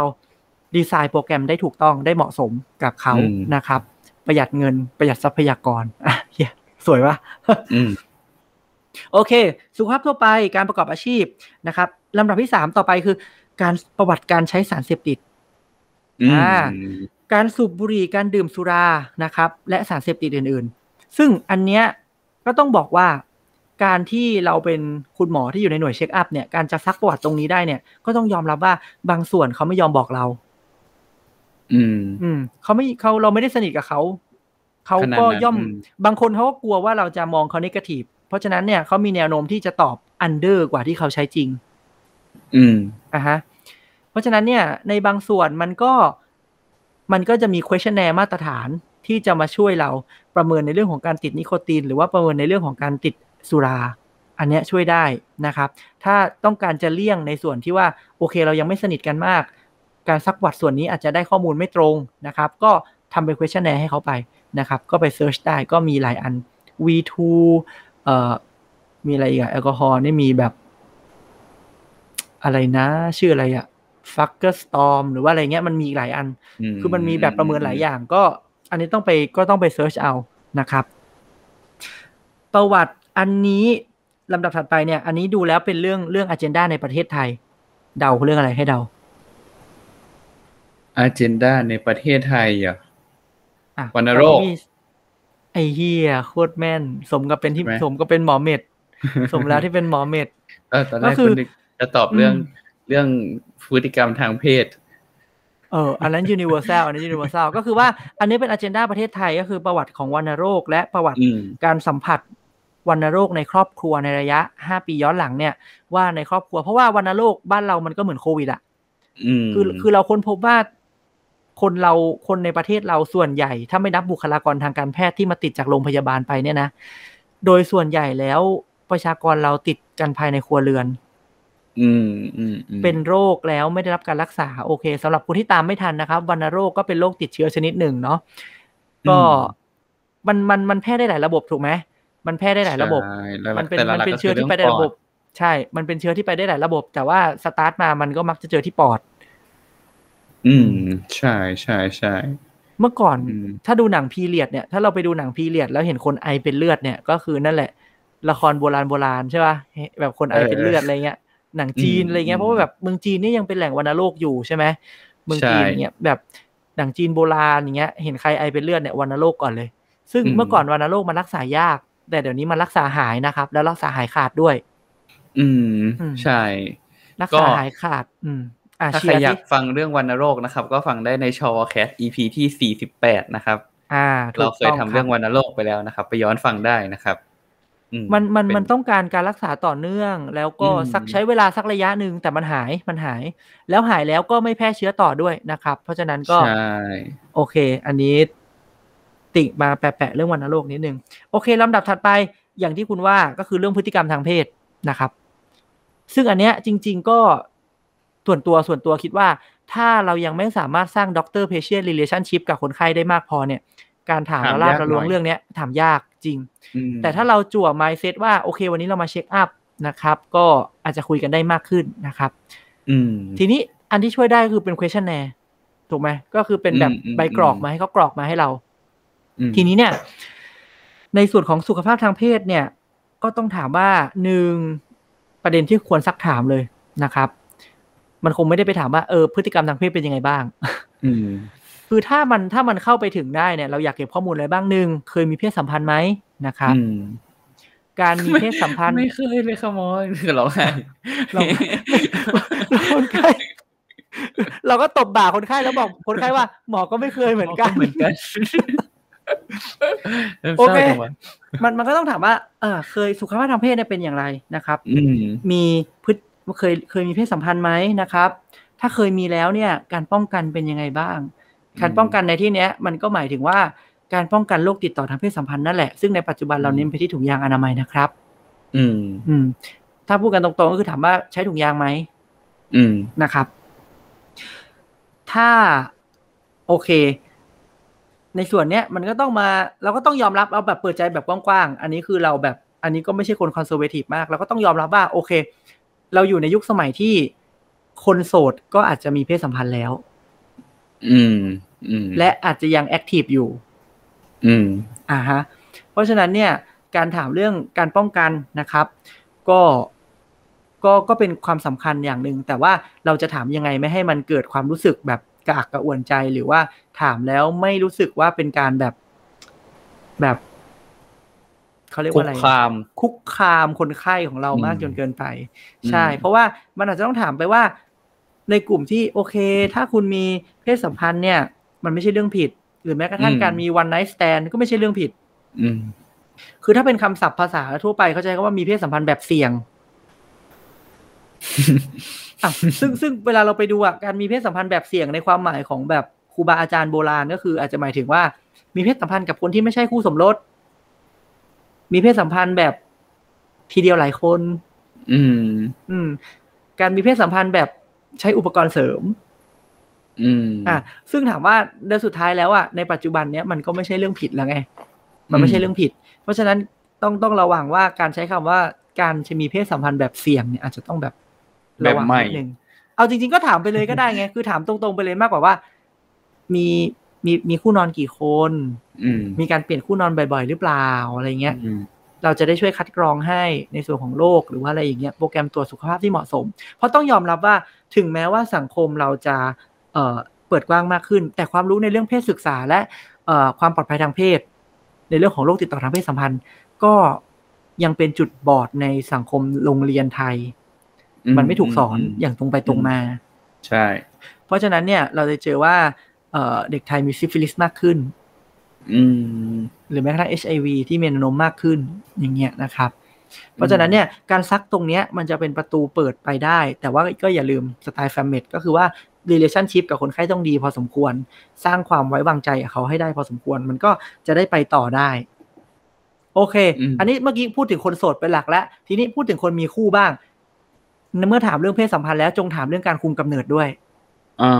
อ่าใช่ไหมคุมกำเนิดแบบไหนใช้ถุงยาง ใช้ยาคุมอ่าถ้าใช้ยาคุมใช้แบบไหน ใช้แบบกินเนี่ยฉีดฝัง เออ กินฉีดฝังแล้วถ้าแบบกินนี่กินถูกหรือเปล่า อืม หรือมันก็จะไปต่อในเรื่องของว่า แล้ววางแผนมีลูกไหมอะเราก็จะได้ pay attention ว่าเราจะตรวจร่างกายอะไร เราจะโปรแกรมแลบอะไรให้เขาอืม ถ้าเขาบอกว่ากำลังวางแผนมีลูก อะโอเค เรามาคุยกันต่อเรื่องต่อไปอะไรเงี้ย อีกสองเรื่องสุดท้ายในส่วนของการซักประวัตินะครับในวัยสิบแปดถึงหกสิบปีนะครับก็คือเรื่องของประวัติการรับวัคซีน อันนี้คือแนะนำในประเทศไทยนะ ประวัติการรับวัคซีนนะครับอืมเอ่อที่เน้นเป็นหลักนะครับในประเทศไทยณเวลานี้เนาะที่มันต้องก็คือเขาเน้นอันที่ต้อง boost บ่อย ๆนะครับ ที่ต้อง boost บ่อย ๆ เช่น บาดทะยักอืมอ่า การ ประวัติการรับวัคซีน booster บาดทะยักในระยะ10ปีที่ผ่านมา อย่างที่เรารู้กันว่าบาดทะยักเนี่ยแนะนำให้ boost ทุก10ปี อืม ซึ่งเดี๋ยวถ้า EP นี้เวลาเหลือ หรือว่ามันไม่ยาวจนเกินไปเนี่ยเดี๋ยวเรามาคุยกันเรื่องวัคซีนในผู้ใหญ่ด้วยเออเพราะทุกทีเราจะคิดว่าวัคซีนเป็นเรื่องของเด็กแต่จริง ๆ แล้วเนี่ย ผู้ใหญ่วัยกลางคนหรือแม้กระทั่งผู้สูงอายุเนี่ย ก็มีประเด็นเรื่องวัคซีนมาพูดด้วย ใช่มีเกี่ยวข้องด้วย ชีวิตนี้ไม่ได้มีแต่วัคซีนโควิดนะจ๊ะเออทีนี้ก็คือโอเค อันเนี้ยก็เน้นที่ประวัติรับวัคซีน booster บาดทะยักในสิบปี เพราะมันต้อง boost บ่อยๆ อันอื่นมันอืมอาจจะฉีดครั้งเดียวหรืออะไรเงี้ย แต่ส่วนตัวจะถามไปถึงเรื่องของประวัติการรับวัคซีนเอ่อไวรัสตับอักเสบด้วย ชนิดบีเนี่ยนะ เพราะว่าอืมเพราะว่ามันก็มีประเด็นในเรื่องของ เอ่อเรื่องมะเร็งตับด้วย มันก็เป็นมะเร็งตัวหนึ่งที่มันเจอเยอะในคนไทยแล้วก็อยากจะถามไปด้วยเนาะแล้วก็หรือแม้กระทั่งการประวัติเคยตรวจภูมิไวรัสตับอักเสบบีหรือเปล่า อ่าใช่นะบางครับทีมันในภูกลุ่มิมมันหาย ใช่บางถ้าถ้าบางคนเคยตรวจเจาะเคยเคยฉีดวัคซีนแล้วแต่ไปตรวจแล้วตรวจแล้วไม่เจอภูมิก็มันก็ต้องมี เอ่อกระบวนการในการกระตุ้นพิสูจน์อืมทราบต่อไป หรือกระบวนการในการกระตุ้นต่อไป รวมไปถึงก็ถ้าเราเห็นอาชีพเขาแล้วอะเรารู้อาชีพเขาแล้วใช่ไหมมันก็จะนำไปสู่ว่าวัคซีนอะไรที่สำคัญที่เราจะแนะนำให้เขาด้วย เช่น ถ้าเขาทำงานเกี่ยวกับอาหารการกินใช่ไหมโภชนาการต่าง ๆ อะ hepatitis A ฉีดหรือยังอืม เนี่ยนะครับ หรือว่า hepatitis B ก็จำเป็นใช่ไหมหรือว่าคนที่อาจทำงานเป็นไกด์ต้องเดินทางเป็นไกด์ไปอยู่โซนไหนไปต่างประบเทอกว่าศไปต่างประเทศบ่อยๆ ประเทศโซนแอฟริกา อ่า เยลโล่ฟีเวอ Yellow ร์ฉีดยังอืมอ่า เป็นไกด์ไปตะวันออกกลางเงี้ยเอ่อ meningitis ฉีดหรือยัง ก็คือไข้สมองอักเสบฉีดหรือยังนะครับอืมมอันเนี้ยมันก็มันก็ช่วยเราได้ประวัติพวกนี้มันก็จะช่วยเราดีไซน์กัน คือประวัติมันก็จะช่วยกันเองก็ซักไปซักมา take take time นิดนึง คือ อะพูดตรงๆโดยส่วนใหญ่คนที่เข้ามา check up อะเขาเสียเงินมาแล้ว เพราะฉะนั้นเนี่ยก็ก็ take time ของเขาเต็มที่ครับ คืออืมคุยกันเป็นชั่วโมงครึ่งชั่วโมงก็ได้เพราะมันมันไม่ได้ต้องการเราไม่ต้องการรีบอยู่แล้วเพราะมันเป็นการตรวจสุขภาพอืมอืมโอเคนะครับ ในส่วนการซักประวัติทั่ว ๆ ไปก็จะประมาณนี้นะครับ อืม ทีนี้ซักประวัติแล้วนะครับ ต่อไปเป็นเรื่องของแบบคัดกรอง ประเมินแบบประเมินด้วย questionnaire เนี่ยเอาจริงๆมันมันแพร่หลายอยู่แล้วอะจริงๆคุณไปทำเองในอินเทอร์เน็ตก็ได้ทำในถ้าเน็ตคุณเป็นก็ประชาชนทั่วไปอืมถูกไหมเพียงแต่ว่าคุณต้องรู้ว่าอะไรมันมีความไว หรือว่าความแม่นยำในการประเมินประมาณเท่าไหร่อะไรอย่างเงี้ยอืมเพราะฉะนั้นมันก็จะมีลิสต์ที่แนะนำมาให้ว่าแนะนำอะไรบ้างหนึ่งแนะนำการประเมินภาวะซึมเศร้านะครับ จริง ๆ แล้วก็ยังเน้นแบบ 2Q 9Q อยู่ก็คือ2คำถาม9คำถาม แต่ว่าจริง ๆ แล้วเนี่ยก็ต้องยอมรับว่าไอ้แบบประเมิน2คำถาม9คำถามเนี่ย มันค่อนข้างหยาบ เพราะว่ามันเน้นที่2สัปดาห์ ที่ผ่านมา ถูกไหม คือถ้าเราเอามาใช้ check up ประจำปี มันอาจจะหยาบไปหน่อย มันก็อาจจะต้องมีแบบประเมินอย่างอื่น มาช่วยเสริม แต่จริง ๆ ก็ยังไม่ใช่เป็นแบบประเมินที่ เอ่อแนะนำเป็นหลักนะครับอะฮะอะแบบประเมินที่สองการประเมินความเสี่ยงเรื่องหัวใจและหลอดเลือดนะครับ ก็ Thai CV risk score อันนี้เข้าอินเทอร์เน็ตประเมินได้นะครับ เอ่อ จริง ๆ ประชาชนทั่วไปเข้าประเมินได้นะ Thai CV risk scoreนะครับ CV risk score ที่เป็นอืมก็10 year ใช่ไหม ใช่เป็นมันจะเป็นการอืมประเมินว่าความเสี่ยงที่จะเกิดภาวะอันตรายจากโรคหัวใจและหลอดเลือดในระยะ 10 ปีเนี่ยในระยะ 10 ปีเนี่ย ซึ่งประเมินจากเอ่อปัจจัยต่างๆ อายุประวัติสูบบุหรี่เพศเอ่อถ้าท่านมีแลบเขาจะให้กรอกแลบแต่ถ้าไม่มีแลบใช้เอ่อรอบเอวได้อ่า ถูกไหมใช่อ่าเพราะฉะนั้นประชาชนทั่วไปไปกรอกรอบเอวได้ แล้วมันก็จะออกมาเป็นตัวเลขให้นะครับ กี่เปอร์เซ็นต์กี่เปอร์เซ็นต์ แล้วก็จะบอกท่านมีคำอธิบายให้ด้วยนะ ถ้าเข้าเว็บนี่ชอบเข้าเว็บของรามาเอออืมอืมันจะมีคำอธิบายให้สกอร์ใช่ มันจะมีคำอธิบายให้ว่าความเสี่ยงของท่านในระยะ 10 ปีเป็นกี่เปอร์เซ็นต์ คิดเป็นกลุ่มเสี่ยงมาก เสี่ยงสูง เสี่ยงอะไรก็แล้วแต่ แล้วควรทำอย่างไรนะครับ โอเค แล้วก็อย่างที่บอกไปก็ประวัติเอ่อแบบแบบคัดกรองแบบทดสอบในส่วนที่เป็นเรื่องของสารเสพติดต่างๆเนี่ยนะครับเช่นการติดนิโคตินเนี่ยใช้ Fagerström ปัญหาจากแอลกอฮอล์ใช้ AUDIT อย่างเงี้ยนะครับ ก็คือไปประเมินดูได้ อืม โอเค ซักประวัติ เอ่อ questionnaire อืมแล้วก็ตรวจร่างกาย ตรวจร่างกายเนี่ย จริง ๆก็หนึ่งก็คือ head to toe นะครับ ก็ตรวจไปทั้งทั้งตัวเนี่ย อันเนี้ยคือจริง ๆ แล้ว check up เนี่ยเหมาะกับการให้นสพมาฝึก skill ตรวจร่างกายมาก เพราะว่ามัน head to toe แล้วน้องจะตรวจละเอียดมาก น้องจะตรวจละเอียดมากก็คือ head to toe เลยครับ head to toe เลย ตรวจตั้งแต่เอ่อ head neck ear nose throat ไป chest wall ไป chest ไม่ใช่ chest wall chest respiratory system cardiovascular system เนี่ยคือตรวจหมดเลยใช่ไหม head to toe ก็ แต่ถ้าคุณหมอที่เป็นคุณหมอ practice จริง ๆ นะ แล้วก็เอาแบบไวๆนะ เอาแบบไวๆนะอืมที่เขาเน้นก็คือประกอบไปด้วยหนึ่งชั่งน้ำหนักวัดส่วนสูงนะครับคำนวณ BMI อ่าออกมาเนาะวัดเส้นรอบเอวนะครับ พวกนี้ก็เอาไปใช้ในการประเมินว่าความเสี่ยงในเรื่องของ cardiovascular risk นั่นแหละนะครับคำชีพจรนะครับ การคำชีพจรก็เน้นดูว่ามันมีความสม่ำเสมอดีไหมนั่นแหละอืมใช่ไหมก็คือถ้ามันเลกูล่าดี สม่ำเสมอดี ก็จบไป แต่การคำชีพจรเนี่ยก็อย่างที่แบบ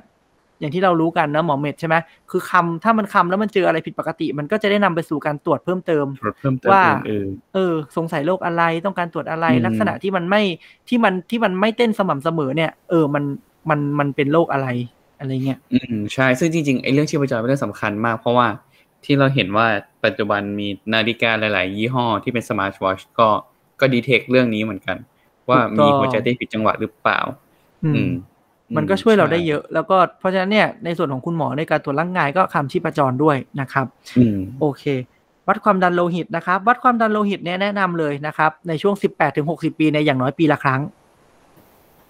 ปีละครั้งนึงเหรอปีละครั้งอย่างน้อยอย่างน้อย at least อ๋อ at least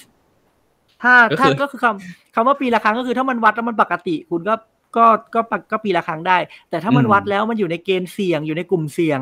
มันก็ต้องมาคุยกันต่อว่ามึงจะวัดซ้ำอีกกี่ครั้งวัดซ้ำยังไง เออ นี่ถูกปะจะบอกว่ากิจกรรมล่าสุดก็คือวันหยุดสามวันที่ผ่านมากับไปต่างจังหวัดใช่ไหมก็คือไปกับครอบครัวอะไรเงี้ย มีกิจกรรมหนึ่งที่ทำยามว่างก็คือทุกคนกินข้าวเสร็จทุกคนนั่งล้อมโต๊ะกันแล้วก็เอาเครื่องวัดความดันมานั่งวัดทีละคน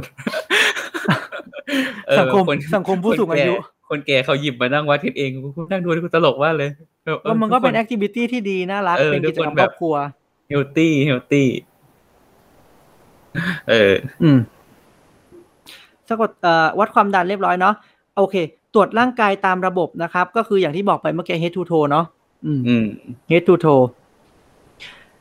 โอเค ก็จะมี head to toe ตรวจการได้ยินนะครับ ตรวจการได้ยิน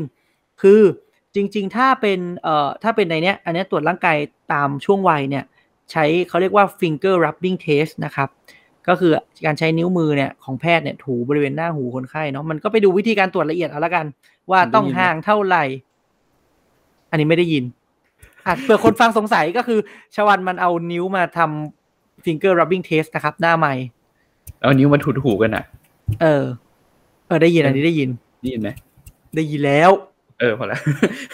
แต่ถ้าของออกของออกเมดอะ ของออกเมดเนี่ยเขาจะใช้ เอ่อ whispering test ก็คือการกระซิบ เพราะว่าออกเมดเขาเน้นการเขาเน้นช่วงคลื่นที่อยู่ในช่วงที่แบบเป็นการสื่อสารอะอ๋อเพราะว่ามันก็ต้องไปสื่อสารกันระหว่างการทำงานเนี้ยก็คือแบบเป็น whispering test ถ้าถ้า whispering test กระซิบ กระสิบนี่คือกระทำซิบไงเออเดี๋ยวนะ อันนี้ก็ไม่ได้รีวิวละเอียดเหมือนกัน แต่ว่าหลักหลักการคือไปกระซิบอยู่ด้านหลัง ห่างจากผู้รับการตรวจ แล้วใช้เสียงเอ่อ เสียงประมาณเสียงพูดปกติอะไรเงี้ย อาจจะเบากว่าเสียงพูดปกตินิดหน่อย แล้วเทสว่าได้ยินไหมอะฮะอืมแต่ทั้งนี้ทั้งนั้นเนี่ย พอมันเป็นเรื่องของการได้ยินเนี่ย มันจะมีอีกตัวหนึ่งมาครอบก็คือในเรื่องของเอ่อการอนุรักษ์การได้ยิน อืม ก็คือเป็นเรื่องของคนที่ทำงานในสถานที่ที่เข้าเกณฑ์เสียงดังนะครับ ก็คืออมมีเสียงดังหรือว่าทำงานติดต่อกัน ในสถานที่ที่มีเสียงเนี่ยอาจจะไม่ได้ดังเกินนะ แต่ว่าทำงานติดต่อกันเป็นระยะเวลานานอย่างเงี้ยอืมหลายชั่วโมง พวกเนี้ยก็ต้องมารับการตรวจด้วยเครื่อง audiogram อือฮึอืมใช่ก็คือเครื่องทดสอบการได้ยินนั่นแหละนะครับ ซึ่งก็ต้องบันทึกเป็นมันจะมีกับมันก็มีรายละเอียดเลยนะว่าแบบโอเคก่อนเข้างานต้องบันทึกเป็น baseline อย่างน้อยเท่านี้ ตรวจทุกปี แล้วก็มาเทียบกันว่ามี baseline shift หรือเปล่า ก็คืออมการได้ยินมีการสูญเสียหรือเปล่าลงหรือเปล่า อืมใช่ มันก็จะมีสองคำก็คือ เอ่อเอาง่ายๆว่าตรวจแล้วมีการสูญเสียการได้ยินเกิดขึ้นไหมหรืออมตรวจแล้วเนี่ย เอ่อผลการตรวจเนี่ยมันยังไม่เข้าเกณฑ์สูญเสียการได้ยินหรอกเพียงแต่ว่ามันมีแนวโน้มที่จะต้องใช้เสียงดังมากขึ้น ในการที่จะสื่อสารให้ได้ยินอย่างเงี้ยอืมอืมอืมมันก็จะได้บันทึกไว้แล้วก็จะได้เอาไปทำมาตรการต่อไปว่า เราต้องย้ายเขาออกจากที่ทำงานนี้หรือยังหรือว่า ต้องมีการหมุนเวียน มีการเอาไปพักไหมเออมีการเอาไปพัก หรือว่าต้องจัดหา PPE ชุดป้องกันเสี่ยงที่เหมาะสมให้เขาหรือเปล่าอย่างเงี้ยอืมอืมอืมเพราะจะมีเกณฑ์ของมันเนาะอันนี้ในส่วนของการได้ยิน ส่วนต่อไปแนะนำให้ตรวจช่องปากโดยทันตแพทย์ หรือทันตพิบาลก็ได้นะครับ ตรวจช่องปากโดยทันตแพทย์เนาะอืม โอเค ก็เน้นปีละครั้งนะครับ ทีนี้จะมีอันตรวจร่างกายที่มันเป็นอันพิเศษหน่อยนะครับ ก็คือการตรวจเต้านมโดยบุคลากรทางการแพทย์อืมคืออันนี้เราต้องมาเท้าความก่อนการตรวจเต้านมคืออะไร ก็คือว่ามะเร็งเต้านมยังเป็นมะเร็งอันดับต้นๆหนึ่งหนึ่งเลยล่ะอืมเข้าใจว่าเข้าใจว่าจะแซงมะเร็งปากมดลูกไปละอ่าอ่าก็คือมะเร็งเต้านมมันยังเป็นมะเร็งที่ เอ่อ top hit อยู่ในผู้หญิงไทย เพราะฉะนั้นเนี่ยเพราะฉะนั้นเนี่ยโดยทั่วไปแล้วเราแนะนำการตรวจเต้านมด้วยตนเองนะครับ อยู่แล้วสำหรับคุณผู้หญิงนะฮะสำหรับคุณผู้หญิงนะครับ เราแนะนำการตรวจเต้านมด้วยตนเองนะครับ วิธีการท่าน search หาตามอินเทอร์เน็ตได้ แต่หลักการเอางี้เราพูดหลักการคร่าวๆก่อนก็คือคลำให้ทั่วเนาะอืมคลำให้ทั่ว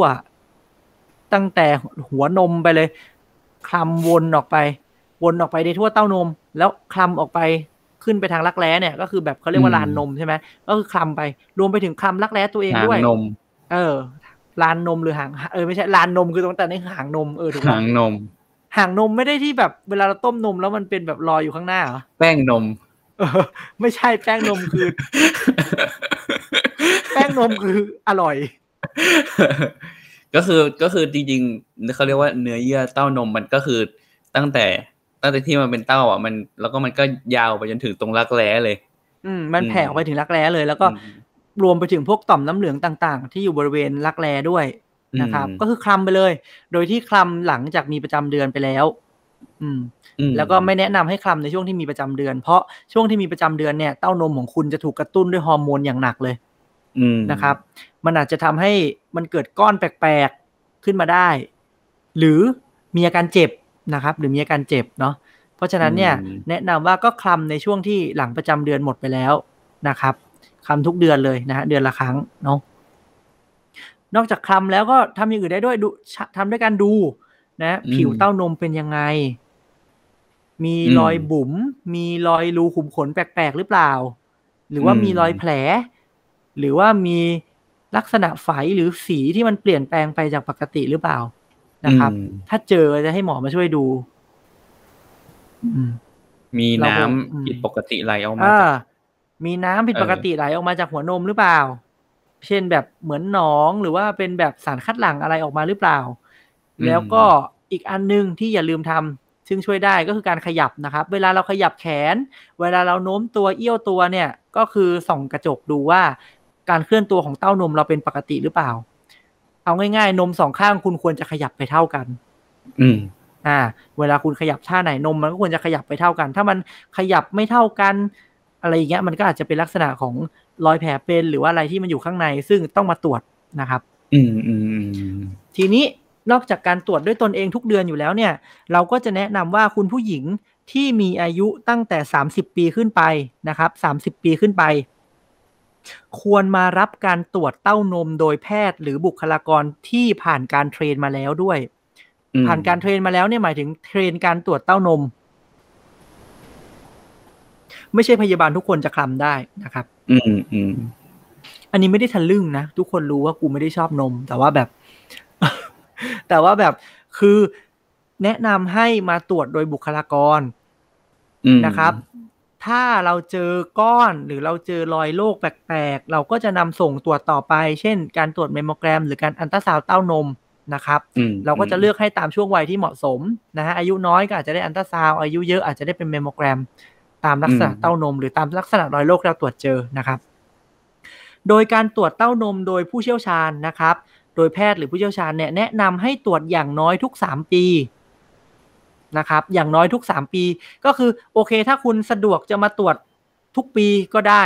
แต่ถ้ามันไม่สะดวกจริงๆแนะนำอย่างน้อยทุก 3 ปีนะครับ อย่างน้อยทุก 3 ปีให้มาตรวจ อืม ให้มาตรวจเนาะแล้วก็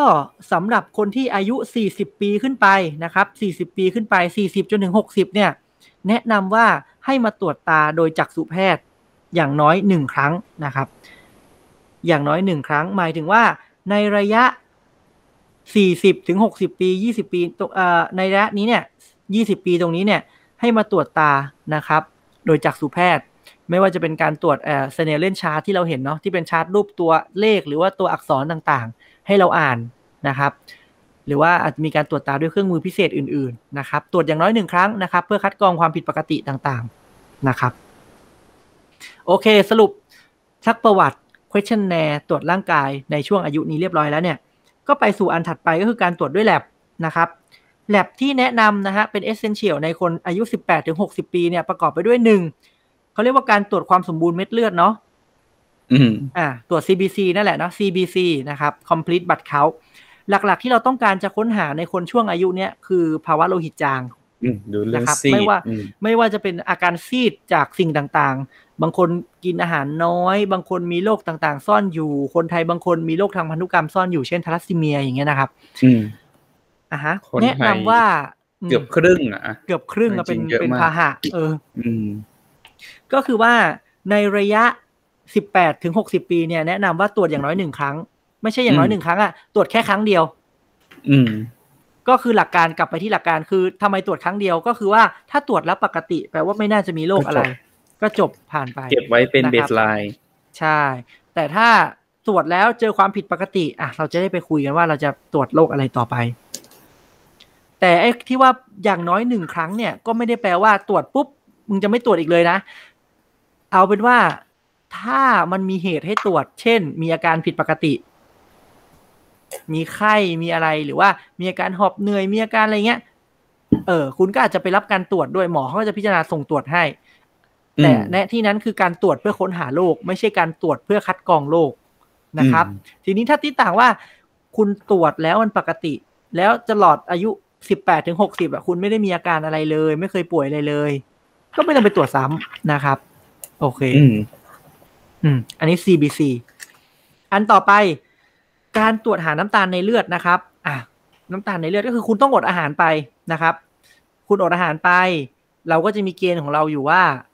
เกณฑ์เท่าไหร่ที่จะถูกคลาสสิฟายเป็นอะไรได้บ้าง เป็นกลุ่มเสี่ยงของอืมการเป็นเบาหวานหรือว่าเป็นเบาหวาน เป็นเบาหวาน อืม เออ หลักๆ คือการตรวจน้ำตาลเราก็ต้องการค้นหาเบาหวานนั่นแหละ โดยทั่วไปเหมือนกับ CBC เลย อายุ 18-60 ปี ถ้าคุณไม่มีอาการอะไรผิดปกติ เราแนะนำตรวจตั้งแต่อายุ 35 ปีขึ้นไป อืม โดยตรวจทุกๆ3ปีตรวจหนึ่งครั้ง แต่ทั้งนี้อืมทั้งนั้น ถ้าคุณหมอไปดูในแนวทางเวชปฏิบัติของเบาหวานนะครับ มันจะเขียนต่างไป ก็คือเพราะว่าไอ้การตรวจเนี้ยมันเป็นการตรวจตามช่วงวัยในคนที่ไม่มีปัจจัยเสี่ยงอย่างอื่น อืมอืมเขาจึงแนะนำให้ตรวจที่35ปีขึ้นไปแล้วทุก3ปีตรวจหนึ่งครั้ง แต่ถ้าคุณหมอไปดูไกด์ไลน์เบาหวานเขาจะบอกว่าถ้ามีปัจจัยเสี่ยงอย่างอื่น เช่น รอบเอวเกินเท่าไหร่ในผู้หญิงเกินเท่าไหร่ในผู้ชาย มีประวัติเป็นเบาหวานในครอบครัว มี BMI เกินเท่าไหร่เท่าไหร่เป็นต้นไป มันจะคลาสสิฟายเป็นความเสี่ยงของเบาหวาน อืม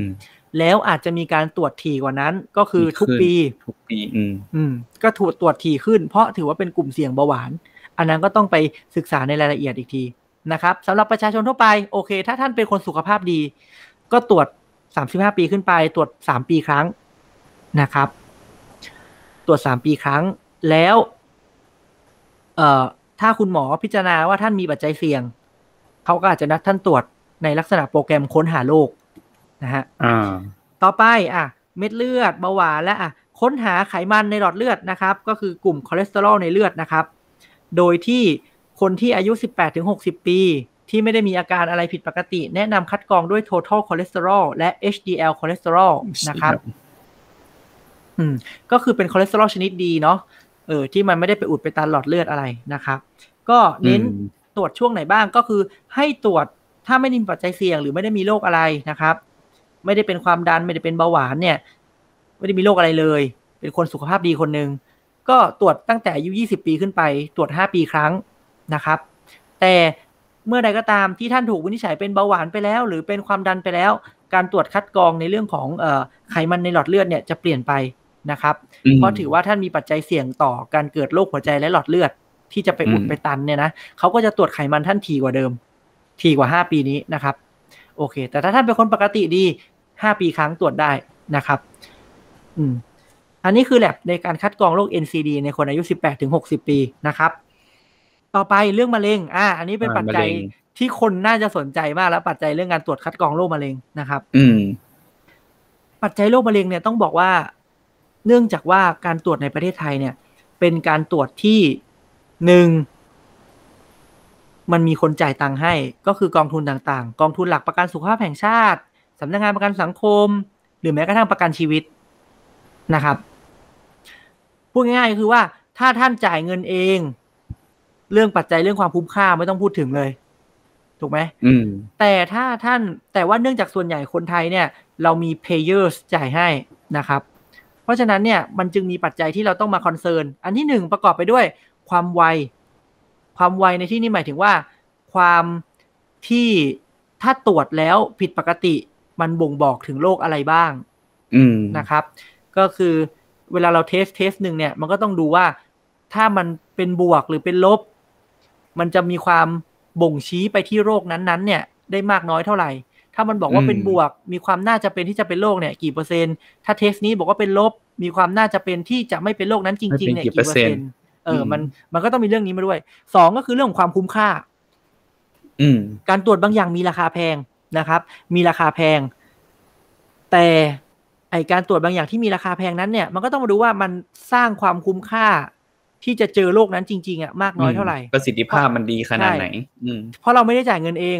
มันจะเป็นการ สำนวนไทยเรียกว่าขี่ช้างจับตะกแตนหรือเปล่าถูกไหมอ่าอ่าใช่มันมันจะทำเวอร์ แต่ว่าแบบผลที่ได้มันได้น้อยกว่าที่เราควรจะเป็นอะไรเงี้ย มันก็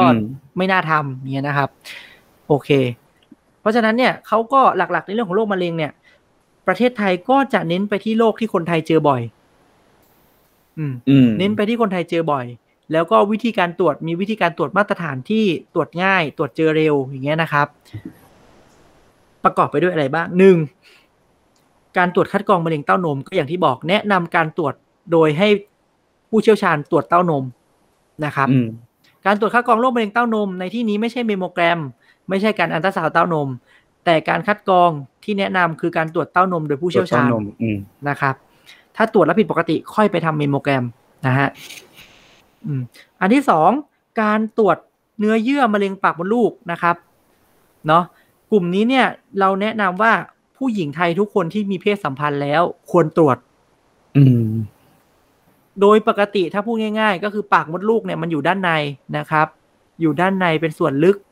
นะฮะ ถ้าไม่มีสิ่งใดเข้าไปลุกล้ำตรงนั้น มันก็ไม่น่าจะมีเชื้อไปติดเออมันก็ไม่น่าจะมีเชื้อหลุดรอดเข้าไปนะครับแต่ทั้งนี้ทั้งนั้นก็ไม่ได้แปลว่าคนที่ไม่มีเพศสัมพันธ์จะไม่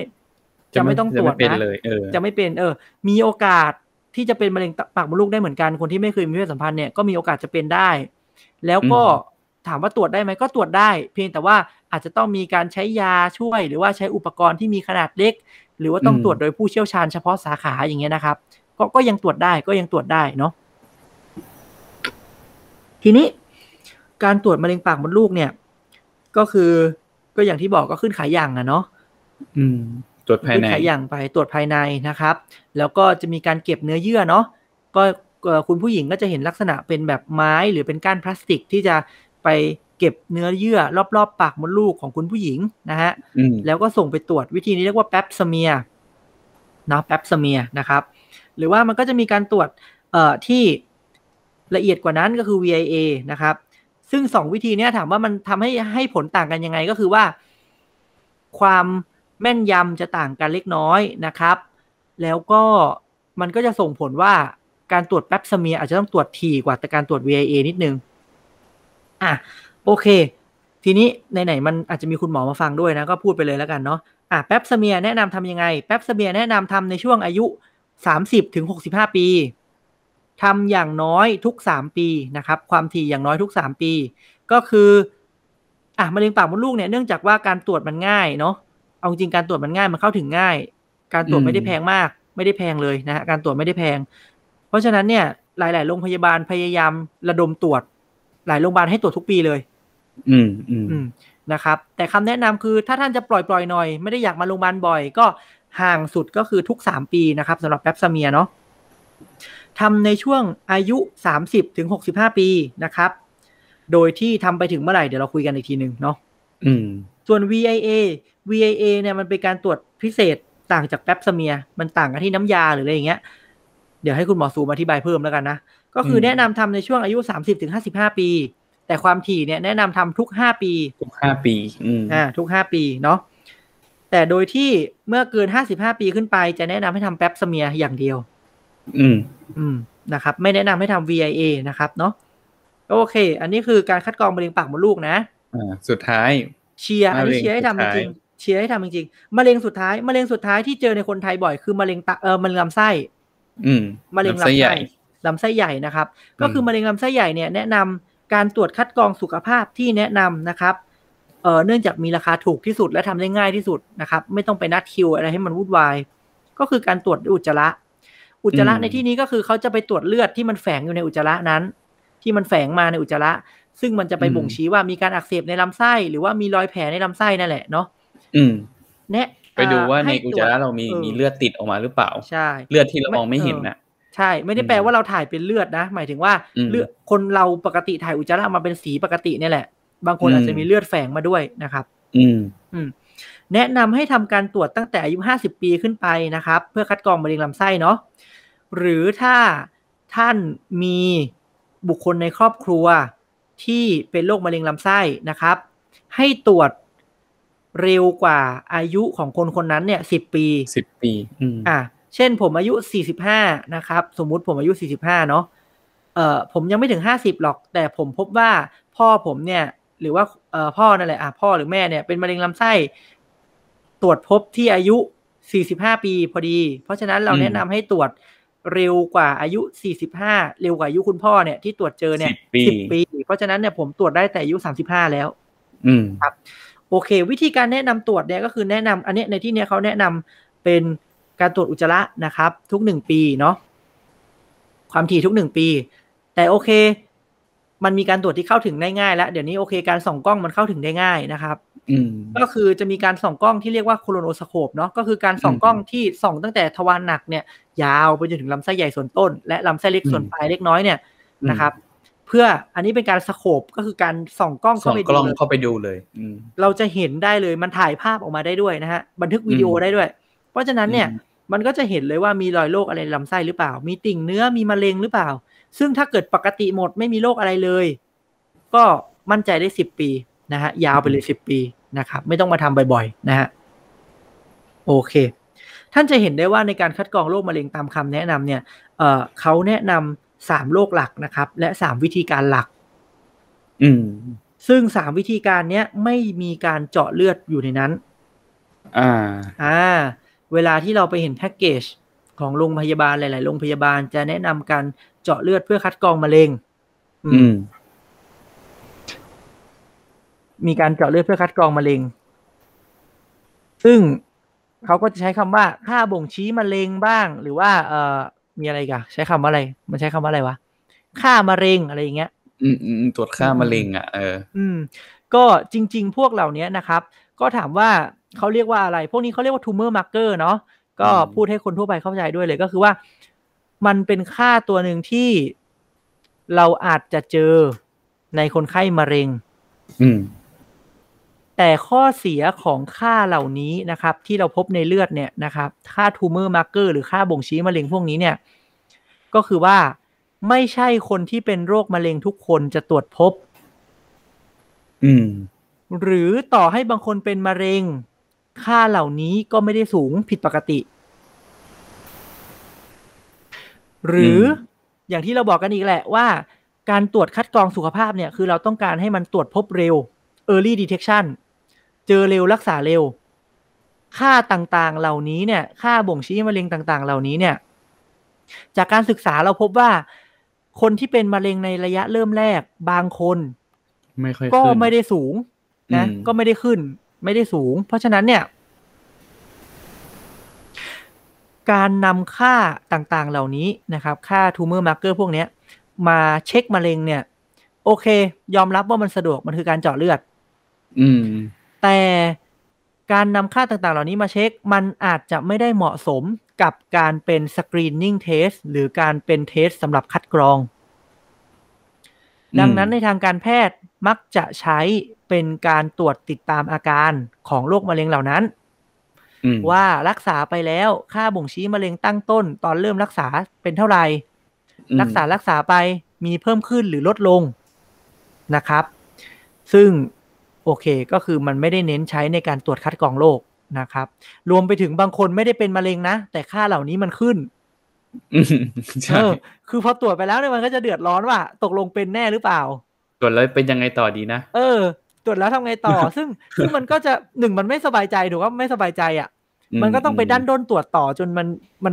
หายสงสัยอยู่ดี ซึ่งอืมสิ่งที่จะตามมาก็คือหนึ่งท่านจะท่านจะวุ่นวายใจแน่นอนละสองท่านก็จะมันมันใช้คำว่ามันเป็นมันเป็นความสิ้นเปลืองทางการแพทย์ อืม ก็คือว่าเช่นค่ามะเร็งลำไส้ท่านสูง สิ่งที่ท่านจะต้องดิ้นรนหา คือท่านจะไปส่องกล้อง อืม อะซึ่งสุดท้ายท่าน จริงๆก็คือท่านก็คือ อาจจะไม่มีก็ได้เออเออสุดท้ายแล้วมันอาจจะไม่มีก็ได้ ซึ่งสิ่งที่จะเกิดขึ้นไปแล้วคือ ท่านต้องไปนัดคิวส่องกล้อง มีการนัดวางคิวส่องกล้องให้ท่าน ซึ่งมันก็อาจจะไปเบียดคิวของคนที่เขาจำเป็นต้องส่องจริงอืมๆเออ แล้วก็ระบบสาธารณสุขที่เป็นระบบเอ่ออุปถัมภ์หรือว่าระบบจ่ายให้แบบประเทศไทยเนี่ยเนาะเป็นสิทธิ์ทั่วหน้าเนี่ย มันก็มันก็เป็นกองทุนภาษีอะเนาะมันก็มีความสิ้นเปลืองเกิดขึ้น เนี่ยครับอืมมันก็เลยเป็นการแนะนำว่าเราไม่เราไม่แนะนำให้เจาะนะครับ ยกเว้นถ้าท่านมีเงินเจาะเอง จะเจาะอืมเพื่อความสบายใจก็ไปเจาะได้ยกเว้นถ้าเป็นแพ็กเกจที่ท่านออกเงินเออจ่ายเองท่านพอใจจะจ่ายก็ตามนั้น แต่ขอให้ท่านจำสามนาทีที่เราพูดไปเมื่อกี้ไว้ว่าหนึ่งต่อให้มันขึ้น ก็ไม่ได้แปลว่าท่านจะเป็นมะเร็งอืมสองต่อให้มันไม่ขึ้น ก็ไม่ได้แปลว่าท่านจะไม่เป็น เอออมเพราะฉะนั้นเรายังแนะนำการตรวจด้วยวิธีมาตรฐานอยู่นะครับเพ ราะฉะนั้นเนี่ยโอเค ท่านจะเจาะเลือดก็ได้อะเจาะค่าบ่งชี้มะเร็งลำไส้ แต่ขอให้อย่างน้อยตรวจอุจจาระด้วย อ่าอืมใช่ไหมหรือสองเนี่ย ท่านจะเจาะมะเร็งตับนะครับ แต่ขอให้ท่านดูว่า โอเค อะ มีประวัติเสี่ยงไหม มีอืมเอ่ออาจจะมีการอัลตราซาวด์ร่วมหรือว่าอะไรอย่างเงี้ยครับ ก็คือสกรีนร่วมด้วยเนาะเพื่อให้มันเอ่อเหมาะสมครบถ้วนจริง ๆ อะโอเค อันนี้ก็คือหลักๆของคนอายุสิบแปดถึงหกสิบปี นะครับ เออจริง ๆ เท่าที่นั่งดูมาเนี่ย รู้สึกมันมีประเด็นอยู่อันหนึ่งก็คือว่า เราไม่เห็น chest x-ray นี้ปะไม่เห็นไม่มีเอ็กซเรย์ปอดไม่มีเลยเนาะไม่ได้เชียร์ให้ทำเออ ซึ่งส่วนใหญ่เป็นถ้าสิ่งเราที่ไปดูที่ที่แทบจะถูกทำตลอดเลยนะเอาจริงๆใช่ก็มันง่ายอะครับ แล้วก็อืมหนึ่งมันง่ายสองมันเป็นเรื่องอะไร ส่วนตัวคิดว่ามันเป็นเรื่องเชิง marketing อะอืม คือถ้าท่านมาคัดกรองสมมุตินะ สมมุตินะ กูเป็นโรงพยาบาลเอกชนเนี่ย แล้วกูใช้ guideline เนี่ยในการเอาไปตรวจคนไข้ตรวจลูกค้าเนี่ย อืม สิ่งที่จะเกิดขึ้นก็คือลูกค้าจะรู้สึกว่ากูมาเสียเงินทำอะไรได้แค่นี้เอง อืม แต่เราต้องยอมรับว่า โอเค อย่างเอ็กซเรย์เนี่ยเอ็กซเรย์เนี่ย เราเรียนรู้มาว่าการ expose ต่อรังสีมากๆ มันไม่ดีถูกปะอืม เออ แต่ถามว่าเอ็กซเรย์อะนึกออกไหม มันก็น้อยนะ เอ็กซเรย์ปีละครั้งอย่างเงี้ย มันก็อยู่ในกลุ่มที่เรียกว่าการ expose ก็แทบจะใกล้เคียงการ expose ในธรรมชาติอยู่แล้วอืมการ expose รังสีในตามธรรมชาติ คือทุกวันนี้เราใช้ชีวิตเนี่ยเราสัมผัสสารกัมมันตรังสีอยู่แล้วครับ โดยที่เราไม่รู้ตัวอืมซึ่งอืมซึ่งการเอ็กซเรย์ปีละครั้งมันก็อาจไม่ได้เพิ่มขนาดนั้นอืรวมไปถึงจริง ๆ แล้วการเอ็กซเรย์ปีละครั้งเนี่ยมันอยู่ในโปรแกรมตรวจสุขภาพ ตามปัจจัยเสี่ยงจากการทำงานด้วยอืมอืมอืมเออ เช่นการทำงานสัมผัสปัจจัยเสี่ยงต่างๆ ฝุ่น สารเคมี ใช่ไหมฝุ่นหิน ฝุ่นใยฝ้ายเอ่อสารเคมีที่ก่อให้เกิดพังผืดในปอดอย่างเงี้ย หรือว่าท่านทำงานอยู่ในปัจจัยเสี่ยงทางชีวภาพเช่นอะไร ท่านอยู่ในโรงพยาบาลไง อืมอืมเออ ท่านเจอวัณโรคทุกวันน่ะเงี้ย มันก็จะแนะนำให้ท่านเอ็กซเรย์อ่าใช่อืมแต่จริง ๆก็คือรู้สึกว่าจริงเอ็กซเรย์น่าทำนะ เพราะว่า เอาจริงๆคืออย่างคนไทยเป็นวันโรคเยอะอะอืมเออ แล้วบางทีแบบไม่ไม่แบบไม่ไม่เคยตรวจหรือว่าไม่ไม่รู้ว่าต้องมาตรวจอะไรเงี้ย ก็ยังรู้สึกว่า แต่จริง ๆ ตามตามตามโรงพยาบาลต่าง ๆ อย่างโรงพยาบาลชุมชนก็จะมีการแบบ อะไรนะ ก็คือเหมือนมีโปรแกรมที่แบบเอาคนในชุมชนมาตรวจเลย อืม ซึ่งก็คิดว่ามันก็มันก็ดีนะ ที่แบบตรวจแล้วเจอ วานาโลกอะไรเงี้ยก็มีเยอะแยะ แล้วก็เดี๋ยวนี้มันมีพวกโปรแกรมที่เป็น AI ที่แบบอ่านฟิล์มให้ด้วย อะ เออ ว่าแบบคนนี้เหมือนไม่เหมือนขนาดไหนอะไรเงี้ยอืมอืมเอาจริงๆว่าอืม AI อ่านฟิล์มเนี่ย AI อ่านฟิล์มเนี่ย ไปอยู่กับโรงพยาบาลรัฐเถอะ เพราะเพราะว่าเอกชนเนี่ย คุณหมอเขาได้ค่าอ่านแต่ AI เออดีกว่าคนนะ ใช่ไหมก็มันเข้าเข้าใจว่ามันอยู่ในช่วง machine learning ปะเออแต่เท่าที่รู้คือเมื่อแบบเมื่อปีสองปีที่ผ่านมาเนี่ย มันมีมันมี project ประเภทที่ว่าให้หมอเอ็กซเรย์มาช่วยกันระดมอ่านฟิล์มอะอืม แล้วก็อืมอ่าหมายถึงว่ามีฟิล์มเป็นเป็นแบบดิจิตอลแล้วก็โยนมันลงไปใน AI แล้วก็ให้คุณหมอเอ็กซเรย์มาช่วยกันอ่านฟิล์ม นี้ชุดนี้เรียงไปเลยสมมติมีร้อยใบเนี่ยก็เรียงไปเลยอืมเพื่อให้ AI มันได้เรียนรู้ว่า โอเค อันนี้ปกติ อันนี้ไม่ปกติ ความผิดปกติอืมตรงนี้เรียกว่าอะไรอืมอืมอืมอืมซึ่งซึ่งเข้าใจว่าตอนนี้มันแม้กระทั่ง CT หรือ MRI มันก็เป็น AI อ่านได้แล้ว อืมอืและมีความแม่นยำสูงด้วย อืมอืมมเออ คือเหมือนเข้าใจว่ามันผ่านช่วง Machine Learning ไปแล้วอะ ใช่ใช่ในในดี๋ยวต่างประเทศนะมัมมีใช้นะอืมเออในต่างประเทศอะนะคือเป็น Machine Learning ไปแล้วอะไรเงี้ย ในหลายประเทศเห็นว่ามีการใช้เป็นลักษณะว่า preliminary อะผลแรกอะเป็น AI อ่าน แล้วให้คนมาอ่านทำอีกทีนึงอืมอืมอืมอืมอืมก็ก็ช่วยได้เยอะ ในการคัดกรองโรคต่าง ๆ อะไรเงี้ย แล้วเคยมีปัญหาไหมว่า AI อ่านแล้วเอา แล้วคนอ่านไม่เอาแล้วสุดท้ายเป็น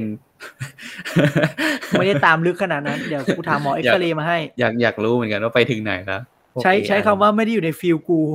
อ่าไม่อยู่ใน field กูด้วยก็ได้อืมก็อืมก็เราจะเห็นได้ว่าหนึ่งเนี่ยเอ่อถ้าเราตรวจโปรแกรมตามนี้จริง ๆ เนี่ย เอาเอาแบบในฐาน user นะ user ที่เป็นคนแบบอืมเอากูเป็นคนขายกูใช้คำกูเป็นคนขาย อืม อย่าว่าแต่ลูกค้าเลย กูเป็นคนขายกูยังไม่กล้าขายเลยแพ็กเกจแค่เนี้ยอ่าใช่ปะมันไม่ดึงดูด มันไม่ดึงดูดแล้วก็ประโยชน์ถามว่ามันดีไหมมันดีแล้ว แต่ว่าอย่างที่บอกอะลูกค้าเรามาบางทีเขาอยากได้รับความสะดวก อืมเขาอาจจะไม่สะดวกตรวจอุจจาระตลอด อืม โอเค แต่เวลาเราขายเราก็จะแนะนำตลอดว่า อันที่มันควรทำคืออะไร อ่าอ่าโอเค ใช่ เพราะฉะนั้นเนี่ยคือคือรู้สึกว่า เออ เราเป็นคนขายของเว้ยของมีเราก็อยากขาย แต่ว่าเราเป็นหมอ เราไม่ใช่แบบ ไม่ใช่พ่อมึงค้าขนาด เราไม่ไม่ต้องเปรียบเทียบคราวนี้ มึง มึงเป็นพ่อค้าเนี่ยนะมึงไปตลาดเนี่ย มึงเห็นส้มอะส้มไม่ดีพ่อค้าเขายังบอกเราเลยว่า เอ้ย ไม่ต้องเอาหมอ เอาอันอื่น ลูกนี้ไม่ดี อืมถูกปะพ่อค้าเขายังอืมบอกเรา แล้วเราเป็นหมออะนึกออกไหม อืม ไม่ให้สักแต่เรารู้ขายเออเราไม่ได้สักแต่ขายไง คือเรารู้ว่าอะไรเป็นของที่ โอเค พวกนี้มันก็ดีแหละ แต่ของจำเป็นคืออะไร และต้องตรวจคืออะไร เราก็จะขายไปคู่กัน อืมอืมก็คือ basic ก็มี add-on ก็ใช่ได้ ก็ให้เขา add-on ก็ได้คนลูก็กแล้วค้าเป็นคนแต่เขาตัดสินใจ ถูกอืมอืมอืมอืมอืมอืมคือเราถือว่าเราขายบนคำแนะนำอะไรที่เป็นโดยเฉพาะอะไรที่เป็นอันตราย เราจะแนะนำแบบอืมไม่ใช่คำแนะนำนะ อะไรที่อันตรายเราจะห้ามเลย อืมอืมอืมอืมมันเป็นจรรเป็นจรรยาบรรณวิชาชีพของเราไงใช่ไหมอืมอืมอืมอืมอืมแต่อะไรที่ดีเราก็แนะนำเพราะว่ามันก็เป็นความรู้เราก็เราก็จัดแพ็กเกจไปตามปัจจัยเสี่ยงของเขา ให้เขาได้ประโยชน์สูงสุด อืมอืมเรื่องเงินเดี๋ยวมาว่ากันอีกทีใช่ไหมอ่างบงบจำกัดเราตัดอะไรออกบ้างเอออืมอะไรที่มันชิปมาจากอะไรที่มันชิปเป็นการตรวจร่างกายได้ใช่ไหมอะไรที่มันไม่จำเป็นต้องใช้แลบเนี่ยอืม อะไรที่มันตรวจห่างออกกว่านั้นได้อย่างเงี้ย อย่างเนี้ย อันเนี้ยมีประโยชน์มากเลยนะสามปีห้าปีเนี่ยเอ่อไขมันตรวจทุกห้าปีเบาหวานตรวจทุกสามปี ถ้าไม่มีปัจจัยเสี่ยงเนี่ยเออมันช่วยเราได้เยอะว่าแบบ เออ ถ้าลูกค้ามาคนไข้มาแล้วพบว่า โอเคงบน้อยงั้นเราก็ตัดไขมันออกขยับเป็นปีหน้า หรือว่าอะไรอย่างเงี้ยมันก็ช่วยเราได้เยอะตรงเนี้ยคือคือมันไปเพิ่ม value ได้เยอะอืมส่วนน้องแฟมเมดก็อ่านสอบไปนะครับ ออกจริงอืมๆออกด้วยอ่า มึงข้อสอบกูเว้ยข้อสอบกูนะข้อสอบบอร์ดกูนะอ่าที่เคยออกมันมันคือเล่มเนี้ย โจทย์มันให้มาเป็นแบบผังครอบครัว อืม ว่าในครอบครัวมีผู้ชายเท่านี้เท่านี้เท่านี้พ่อแม่ลูกกัน แต่ละคนอายุเท่านี้ แล้วโจทย์ถามว่าเจงเขียนโปรแกรมตรวจสุขภาพที่จำเป็นและเหมาะสมสำหรับสมาชิกแต่ละคนในครอบครัว เออ เฮียโคตรเฮียก็คือก็คือเล่มนี้เลยจ้า ก็คือเล่มนี้เลยจ้า เป็นเขียนตอบ เปิดตาราง เออ ก็คือเปิดตารางตอบ เออ คือแบบ ไปไปไปไปไปไปอ่านเอา น้องๆไปอ่านเอา อืมนะครับ เพราะว่าเลือกเรียนแฟมเมดแล้วก็ต้องเป็นผู้เชี่ยวชาญด้านนี้แหละ อืม อืม เนาะอืมก็สำหรับสำหรับสำหรับเอ่อผู้ฟังที่อยากจะตรวจก็ ก็ไปตัดสินใจเอาละกันว่าเพราะวันนี้เราก็มาบอกหมดแล้วแหละว่าแบบอืมอะไรที่มันจำเป็นใช่ประมาณไหนอะไรจำเป็นต้องตรวจอืมอะไรเงี้ยส่วนถ้ามันจะแอดออนเยอะกว่านั้นก็แล้วแต่ศรัทธาเลย อืมอืมอยากได้ไหนก็ก็ก็อ่าจัดไป ก็มาเจอผู้ขายที่มีจรรยาบรรณได้นะครับ ที่โรงพยาบาลของกูหยุดหยุดหยุดหยุดขาย กูบอกเลยกูใช้ว่ากูเป็นผู้ขายที่มีจรรยาบรรณหยุดขายหยุดขายหยุดขายก่อน เดี๋ยวเมื่อกี้โอเค อะ เมื่อกี้สิบแปดถึงหกสิบปีใช่ไหมเดี๋ยวจะต่อหกสิบปีอัพขึ้นไปอีกนิดหน่อย เอารายละเอียดที่มันต่างจากอ่าที่มันต่างจากเอ่อ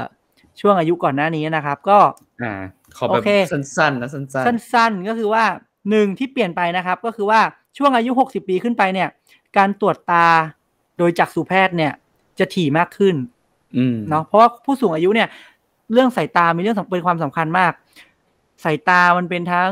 เรื่องของอุบัติเหตุเนาะสายตาไม่ดีอืมเกิดอุบัติเหตุหกตกพัดตกหกล้มได้บ่อยหกล้มในคนไทยอืผู้สูงอายุเนาะหรือไม่เป็นเรื่องของเอ่อ intellectual ได้ด้วยก็คือว่าถ้าตามึงไม่ดีอะมึงก็จะไม่สามารถรับข้อมูลข่าวสารได้ อ่านหนังสือไม่ได้ อัปเดตอะไรไม่ได้ สมองเสื่อมก็ไวขึ้นใช่ไหมอืเพราะฉะนั้นเนี่ยแนะนำให้ตรวจสายตานะครับ ในอายุ60ถึง64ปี แนะนำให้ตรวจทุก2ถึง4ปี2ถึง4ปี ส่วนอายุ 65 ปีขึ้นไป แนะนำให้ตรวจทุก1ถึง2ปี อือืมมก็คือถี่ขึ้นเนาะ ตรวจเต้านมโดยแพทย์และบุคลากรเนี่ย เมื่อกี้ตรวจทุก 3 ปีใช่ไหมอืม อ่า ตรวจทุก 3 ปี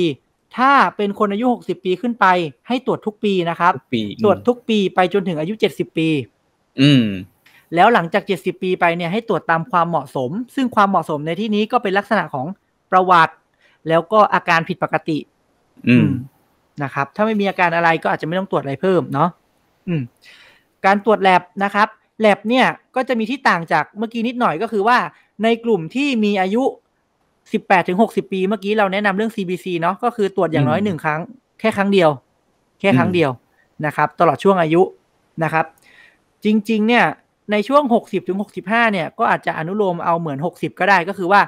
ในช่วงอายุเนี้ยตรวจแค่ครั้งเดียวพอละถ้ามันปกติก็ไม่ต้องตรวจซ้ำถ้าไม่มีอืมอาการอะไรก็ไม่ต้องตรวจซ้ำแต่หลังจากอายุ70ปีขึ้นไปนะครับ70ปีขึ้นไปเนี่ย แนะนำให้ตรวจทุกปี แนะนำให้ตรวจทุกปีนะครับ โอเคอืมหลัก ๆ คัดกรองเรื่องโรคโลหิตจางในผู้สูงอายุเหมือนกันนะครับ อืมอืม น้ำตาลในเลือดเมื่อกี้ 35 ปีขึ้นไปเนี่ยแนะนำให้ตรวจทุก 3 ปีเนาะถ้าไม่มีปัจจัยเสี่ยงอย่างอื่นนะครับอืมแต่พออายุ 60 ปีขึ้นไปแนะนำให้ตรวจทุกปีทุกปีนะครับ เพราะเราเจอเบาหวานในผู้สูงอายุได้บ่อยนะครับอืมระดับไขมันในเลือดถ้าไม่มีปัจจัยเสี่ยงอื่น ไม่มีโรคอื่น ก็ยัง 5 ปีเหมือนเดิมนะครับ อืมสิ่งที่เพิ่มขึ้นมาในผู้สูงอายุในส่วนของแลบเนี่ยนะครับ ก็คือการทำงานของไตอืมเนาะตรวจตรวจการทำงานของไต เพราะ เมื่อมีอายุเยอะขึ้น โดยธรรมชาติคนเรามีภาวะไตเสื่อมตามอายุได้อยู่แล้วนะครับอืมรวมไปถึงเอ่อคนไทยต้องยอมรับคนไทยเป็นคนตักตามทำงาน บางคนเนี่ย หรือแม้กระทั่งงี้มันเป็นมันเป็นความลับดำมืด อืม คุณอายุไม่ถึงหกสิบอะ คุณจะอยู่ในระบบประกันสังคม อืม ซึ่งหลาย ๆ คนเข้าไม่ถึงสิทธิ์ของตัวเอง เอออืมบางโรงพยาบาล บางคนก็คือไม่ได้ไปใช้บริการเลยโอเค จ่ายสมทบไปเรื่อยๆ แต่ว่าไม่ได้ไปใช้บริการโรงพยาบาลเลย ก็จะไม่ได้รับการตรวจคัดกรองโรคเพราะฉะนั้นอืมบางคนอืมเจอว่ามีภาวะความดันโลหิตสูง มีเบาหวานมีอะไรอย่างเงี้ย เจอมาตั้งแต่ช่วงทำจริง ๆ อาจจะเป็นมาตั้งแต่ช่วงทำงานแล้วแต่ไม่ได้รับการตรวจอืมเพราะฉะนั้นมันจึงส่งผลให้เกิดภาวะแทรกซ้อนของเบาหวาน หรือความดันพวกนี้ขึ้นมาได้ ก็คือภาวะไตเสื่อมหรือไตวายเรื้อรัง อืมอืมหรือพวกโรคไตเรื้อรังนั่นเอง เพราะฉะนั้นเนี่ยก็เลยแนะนำให้ทำการตรวจนะครับ ถ้าเป็นคุณหมอก็คือตรวจซีรัมครีเอตินีนเนาะทุกหนึ่งปีนะครับ อย่างน้อยทุกหนึ่งปีเนาะในผู้สูงอายุนะครับ อืมอืมร่วมกับการตรวจปัสสาวะนะฮะเพื่อคัดกรองโรคต่างๆเนาะดูโปรตีนรั่วในปัสสาวะ ดูเม็ดเลือดแดงเม็ดเลือดขาวที่ปนมาในปัสสาวะนะครับ เพื่อคัดกรองพวกโรคไตเรื้อรัง อืม โอเค นี่คือเรื่องของแลบส่วนเรื่องมะเร็งนะครับ เรื่องมะเร็งเนี่ย เอ่อ เรื่องมะเร็งลำไส้ยังแนะนำเหมือนเดิมนะครับ ก็คืออุจจาระทุกหนึ่งปี หรือถ้าส่องกล้องก็ทุกสิบปีนะครับ เรื่องแป๊บสเมียจะมีความแตกต่างนิดหน่อยก็คืออย่างที่เมื่อกี้ก็คือบอกว่าแป๊บสเมียทำอย่างน้อยทุกสามปีเนาะถ้าเกินหกสิบปีไปแล้วเนี่ยก็แนะนำว่าทำจนถึงอายุประมาณหกสิบห้าหกปีสิบห้าอืมหกสิบห้าโดยที่ถ้าเกิดว่าผล ในระยะสิบปีล่าสุดนะครับ ก็คือปกห้าติสิบห้าถึงหกสิบห้าเนี่ย สิบปีล่าสุดเนี่ย เป็นปกติก็แนะนำว่าหลังจากนั้นไม่ต้องตรวจแล้ว อืมนะครับ แต่จริง ๆ มันจะมีบางตำรา เช่น เข้าใจไม่ผิดของอเมริกามั้งมันจะมีเสริมเข้ามาด้วยว่าสิบปีย้อนหลังจริงเนาะห้าสิบห้าถึงหกสิบหกสิบห้าจริง แต่ว่าต้องตรวจอย่างน้อยเนี่ยในสิบปีเนี้ยตรวจอย่างน้อยสามครั้ง อืมเป็นปกติเนี่ย ก็คือไม่ต้องตรวจซ้ำละนะครับ ทีเนี้ยในส่วนที่โอเค อันนี้เป็นการตรวจร่างกายแล้วก็แลบเนาะส่วนผู้สูงอายุเนี่ย ในส่วนของการซักประวัติและการคัดกรองโรคจากการซักประวัติเนี่ยจะเพิ่มในส่วนของหนึ่งทำการคัดกรองเรื่องของการกลืน แล้วก็เรื่องของโภชนาการเพิ่มเติม ผู้สูงอายุมีความเสี่ยงที่จะเป็นภาวะทุพโภชนาการสูงกว่าวัยอื่น ๆนะครับอืมอืมด้วยฟันที่ไม่ดี ด้วยสถานะทางการเงิน ด้วยร่างกายที่เปลี่ยนแปลงไปเนี่ยทำให้การกินเขาน้อยลง โดยธรรมชาตินะครับ เพราะฉะนั้นมีภาวะเสี่ยงต่อการทุพโภชนาการสูง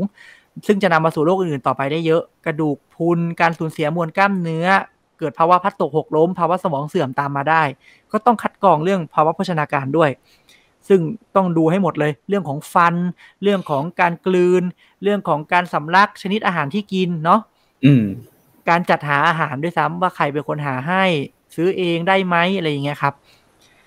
การคัดกรองการมองเห็นการได้ยินเนาะการได้ยินนี่ก็ใช้ฟิงเกอร์ลับเบิ n งเทสเหมือนเดิมนะครับอืมแล้วก็อาจจะทำการตรวจการมองเห็นอย่างที่บอกตรวจโดยจักษุแพทย์ให้มันถี่ขึ้นนะอืมคัดกรองภาวะพัดตกหกล้ม อันเนี้ยเอ่อใช้แบบคัดกรองได้นะครับ ใช้แบบคัดกรองได้เนาะไปหาเอานะครับ เพิ่มเติมได้ว่ามันมีแบบคัดกรองที่เป็นคำถามยังไงบ้าง แล้วก็ตรวจด้วยตรวจร่างกายก็จะดูเรื่องลักษณะความฟิตของร่างกายนะครับ ที่ทำบ่อยเช่น เอ่อ เป็น chair standing test เนาะก็คือการยืนจากเก้าอี้เนี่ย การทำท่าลุกยืนจากเก้าอี้เนี่ยทำได้กี่ครั้งในสามสิบวิ หรือว่าอืมการทำ time up and go test คือการที่ผู้สูงอายุเนี่ยเดินเป็นเส้นตรงนะครับ ระยะเอ่อสามเมตรนะแล้วเดินกลับนะครับ เดินตรงไปแล้วเดินกลับ อันนี้ไม่แน่ใจตัวเลขนะสามเมตรหรือเปล่าสามเมตรหรือหกฟุตประมาณนี้นะจำไม่ผิดนะ เดินไปเดินกลับเนี่ยใช้เวลานานเท่าไหร่ ซึ่งมันจะสะท้อนถึงความแข็งแรงของร่างกายได้นะครับ ก็จะนำให้เราไปประเมินภาวะพัดตกหกล้มได้นะครับอืมอืมอีกอันหนึ่งที่สำคัญมากของผู้สูงอายุคือภาวะการกั้นปัสสาวะอุจจาระนะ เออออืมอันนี้เป็นเรื่องคุณภาพชีวิตนะครับ แล้วก็ก็กลับไปที่เรื่องพัดตกหกล้มอีกนั่นแหละ บางคนกั้นปัสสาวะลำบากทำให้ต้องรีบเดินไปปัสสาวะ ก็เกิดการพัดตกหกล้มในบ้านได้บ่อยนะครับ โอเค แบบคัดกรอง แบบคัดกรองจริง ๆ เนี่ยเอ่อคล้ายๆ คล้าย ๆ กับช่วงอายุ 18ถึง60 นะครับ แต่จะเพิ่มแบบคัดกรองสองส่วนขึ้นมานะครับ ก็คือส่วนของเอ่อภาวะสมรรถภาพสมองเนาะอืมโอ้มีหลายอันเลยภาวะสมรรถภาพสมองแล้วแต่จะใช้เนาะนิวโรใช้บ่อยโมค่าบ้างค่ะ MSC TMSE อืมอืมเนาะ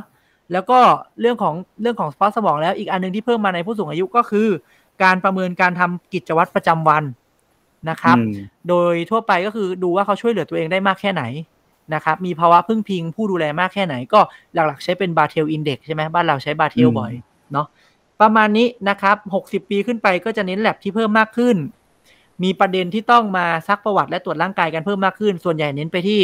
ภาวะโภชนาการและการพัดตกหกล้มอืมมีแบบคัดกรองเพิ่มขึ้นสองอย่างก็คือเรื่องของสมรรถภาพสมอง แล้วก็เรื่องของการทำกิจวัตรประจำวัน อืมอันนี้คือที่ต่างไป นะครับ หมดแล้ว หมด อืม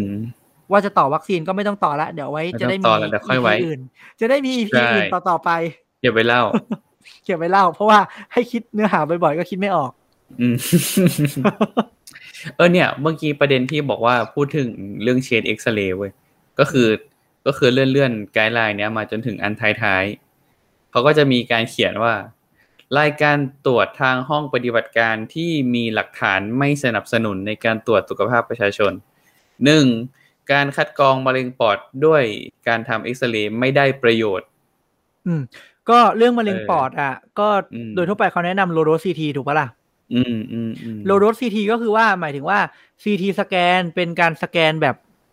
เข้าอุโมงค์ใช่ไหมถ้าพูดภาษาคนทั่วไปอะเข้าอุโมงค์มันก็จะหนึ่งมันเห็นเป็นภาพแบบ เป็นภาพสแกนตัดเป็นช็อตช็อตช็อตช็อตช็อตเลยใช่ไหมซึ่งโดสโดสที่ได้รับรังสีอะมันเยอะมันเยอะกว่าการเอ็กซเรย์มากๆ ถ้าเปรียบเทียบก็คือเหมือนคุณถูกเอ็กซเรย์เป็นแบบหมื่นหมื่นๆใบทีเดียวอืมใช่โดสเอ็กซเรย์เป็นหมื่นหมื่นๆครั้งในทีเดียว ซึ่งโดสอืมเอ็กซเรย์มันสูง อืมมันมันคงไม่ได้ตรวจพร่ำเพรื่อ ดังนั้นเขาก็เลยมีการ propose ว่า ถ้าจะคัดกรองมะเร็งปอด ก็แนะนำเป็น low dose CT ก็คือโดสการทำ CT ปอดนี่แหละ CT ทรวงอกนี่แหละแต่ว่าใช้โดสเอ็กซเรย์ที่น้อยกว่า ใช้รังสีที่น้อยกว่าอืมอืมแต่ก็ยังไม่ได้เป็นมาตรฐานอยู่ดีไง อืม ก็อืมจริง ๆ ถ้าเป็นส่วนตัว อันนี้ส่วนตัวที่ practice ใช้คำว่าส่วนตัวที่ practice ไม่เคยเก็บวิจัย เพราะว่าไม่มีปัญญาเก็บ ก็คือเน้นปัจจัยเสี่ยงอะ ก็อย่างที่บอกอะ การทำงานมีอะไรเสี่ยงบ้างไหม ปัจจัยเสี่ยงจากการทำงาน ลองหาดูมสองมปัจจัยเสี่ยงในชีวิตประจำวัน เช่น สูบบุหรี่บุหรี่มหรือมีคนที่เขาสูบบุหรี่อยู่ใกล้ ๆ ตัวมก็จะไม่จะให้มาเอ็กซเรย์ อืมอืมใช่ไหมคือคือมอย่างน้อยมันมันมันมันควรจะมีอะไรมาช่วยเราบ้าง เช่นปัจจัยเสี่ยง แต่ในอันเนี้ยก็คือเขาหมายถึงว่าการเอาคนที่ไม่มีปัจจัยเสี่ยงที่และแบบสบายดีไม่มีอะไรลยเออ ไม่มีอาการใดเลย และมีปัจจัยเสี่ยงไปเอ็กซเรย์ทุกปีเพื่อคัดกรองโรคมะเร็งปอด อย่างเงี้ยเขาก็ไม่แนะนำไงเพราะว่ามันอืมันก็ไม่ได้เจอบ่อย อืม แต่ไม่แน่นะ ถ้าเราดูประชาชนในภาคเหนือเนี่ยเอ็กโพสกับ PM 2.5ตลอดตลอดตลอดถูกป่ะ เหมือนไม่สูบบุหรี่แล้วทุกวัน เออ แล้วมันมันไม่ใช่แค่ PM 2.5ไง คือการที่บอกว่าช่วงไหนมี PM 2.5เยอะ ไม่ได้แปลว่ามันมีแต่ PM 2.5ซึ่งมีขนาดเล็กอืมมันมีฝุ่นขนาดใหญ่ด้วยไง อืมถูกมันมีฝุ่นขนาดใหญ่ มันมีฝุ่นควันมีเขมเหลาที่มันเกิดขึ้นด้วยอะ มันไม่ได้แปลว่ามันมีแต่ PM 2.5 ที่มันมีขนาดเล็กและเข้าไปในหลอดเลือด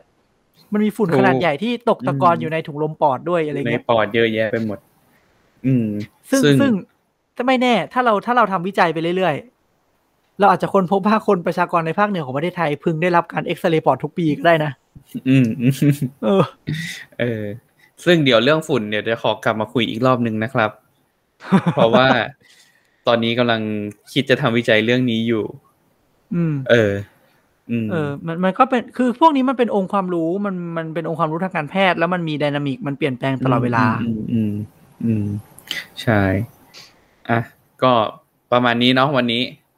อืมรู้สึกประมว่าณเป็นเป็นประโยชน์มาก ๆ แหละสำหรับคนที่คิดจะตรวจสุขภาพประจำปี หรือใครคิดจะซื้อแพ็กเกจตรวจสุขภาพให้กับคนที่เรารักในช่วงปีใหม่นี้นะครับ ใช่คือคือเท่าที่เห็นรูปแบบการขายอะเขาขายเป็นแพ็กเกจอยู่แล้ว อืมอืมเพราะฉะนั้นเนี่ย ก็มองหาผู้ขายที่มีจรรยาบรรณนะครับ แล้วก็องค์ความรู้เรามีแล้ว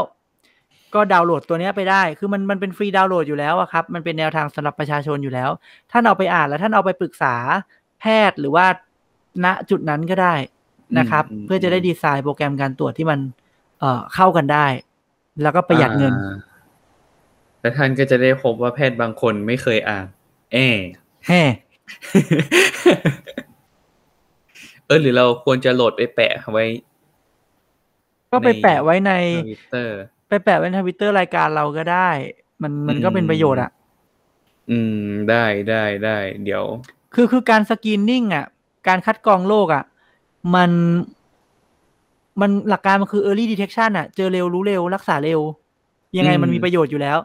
รักษาตั้งแต่มันเป็นน้อยๆมันประหยัดกว่าอยู่แล้วอะ อืมอืมอืมได้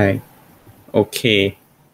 นะ ส่วนถ้าใครอยาก จะได้ผู้ขายที่มีจรรยาบรรณนะครับ ก็อนุมานกูไปคุยกันหลังไมค์เองนะครับคุณไม่เกี่ยวนะครับ โอเคอะก็ประมาณนี้เนาะดึกละอือฮึดึกละอืมไปนอน ครับ ก็ดีใจที่จะได้กลับมาเจอกันกับทุกๆคนหลังจากหายไปสามเดือนนะครับ ส่วนหลังจากนี้ก็เดี๋ยวค่อยว่ากัน เออ แต่ว่าก็อยากกลับมาให้ให้บ่อยขึ้นนะครับ โอเคอะ ก็ EP นี้ประมาณนี้ละกันนะครับ ก็ติดตามพวกเราได้ที่ทวิตเตอร์ชอวอแคสต์นะครับ at cwcast 0 1 นะครับ ก็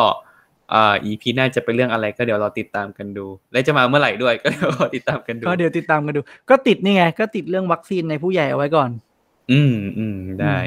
ครับ ก็วันนี้เราชวและมาดามก็ขอลาไปก่อนนะครับ แล้วพบกันใหม่ เมื่อไหร่ดีได้ได้คก็รับไม่รู้ เมื่ออืมเมื่อเมื่อเออเมื่อเราว่าง เออ ครับ โอเคครับ บ๊ายบายวัสดีครับ บ๊ายบายบ๊ายบายบ๊ายบายครับ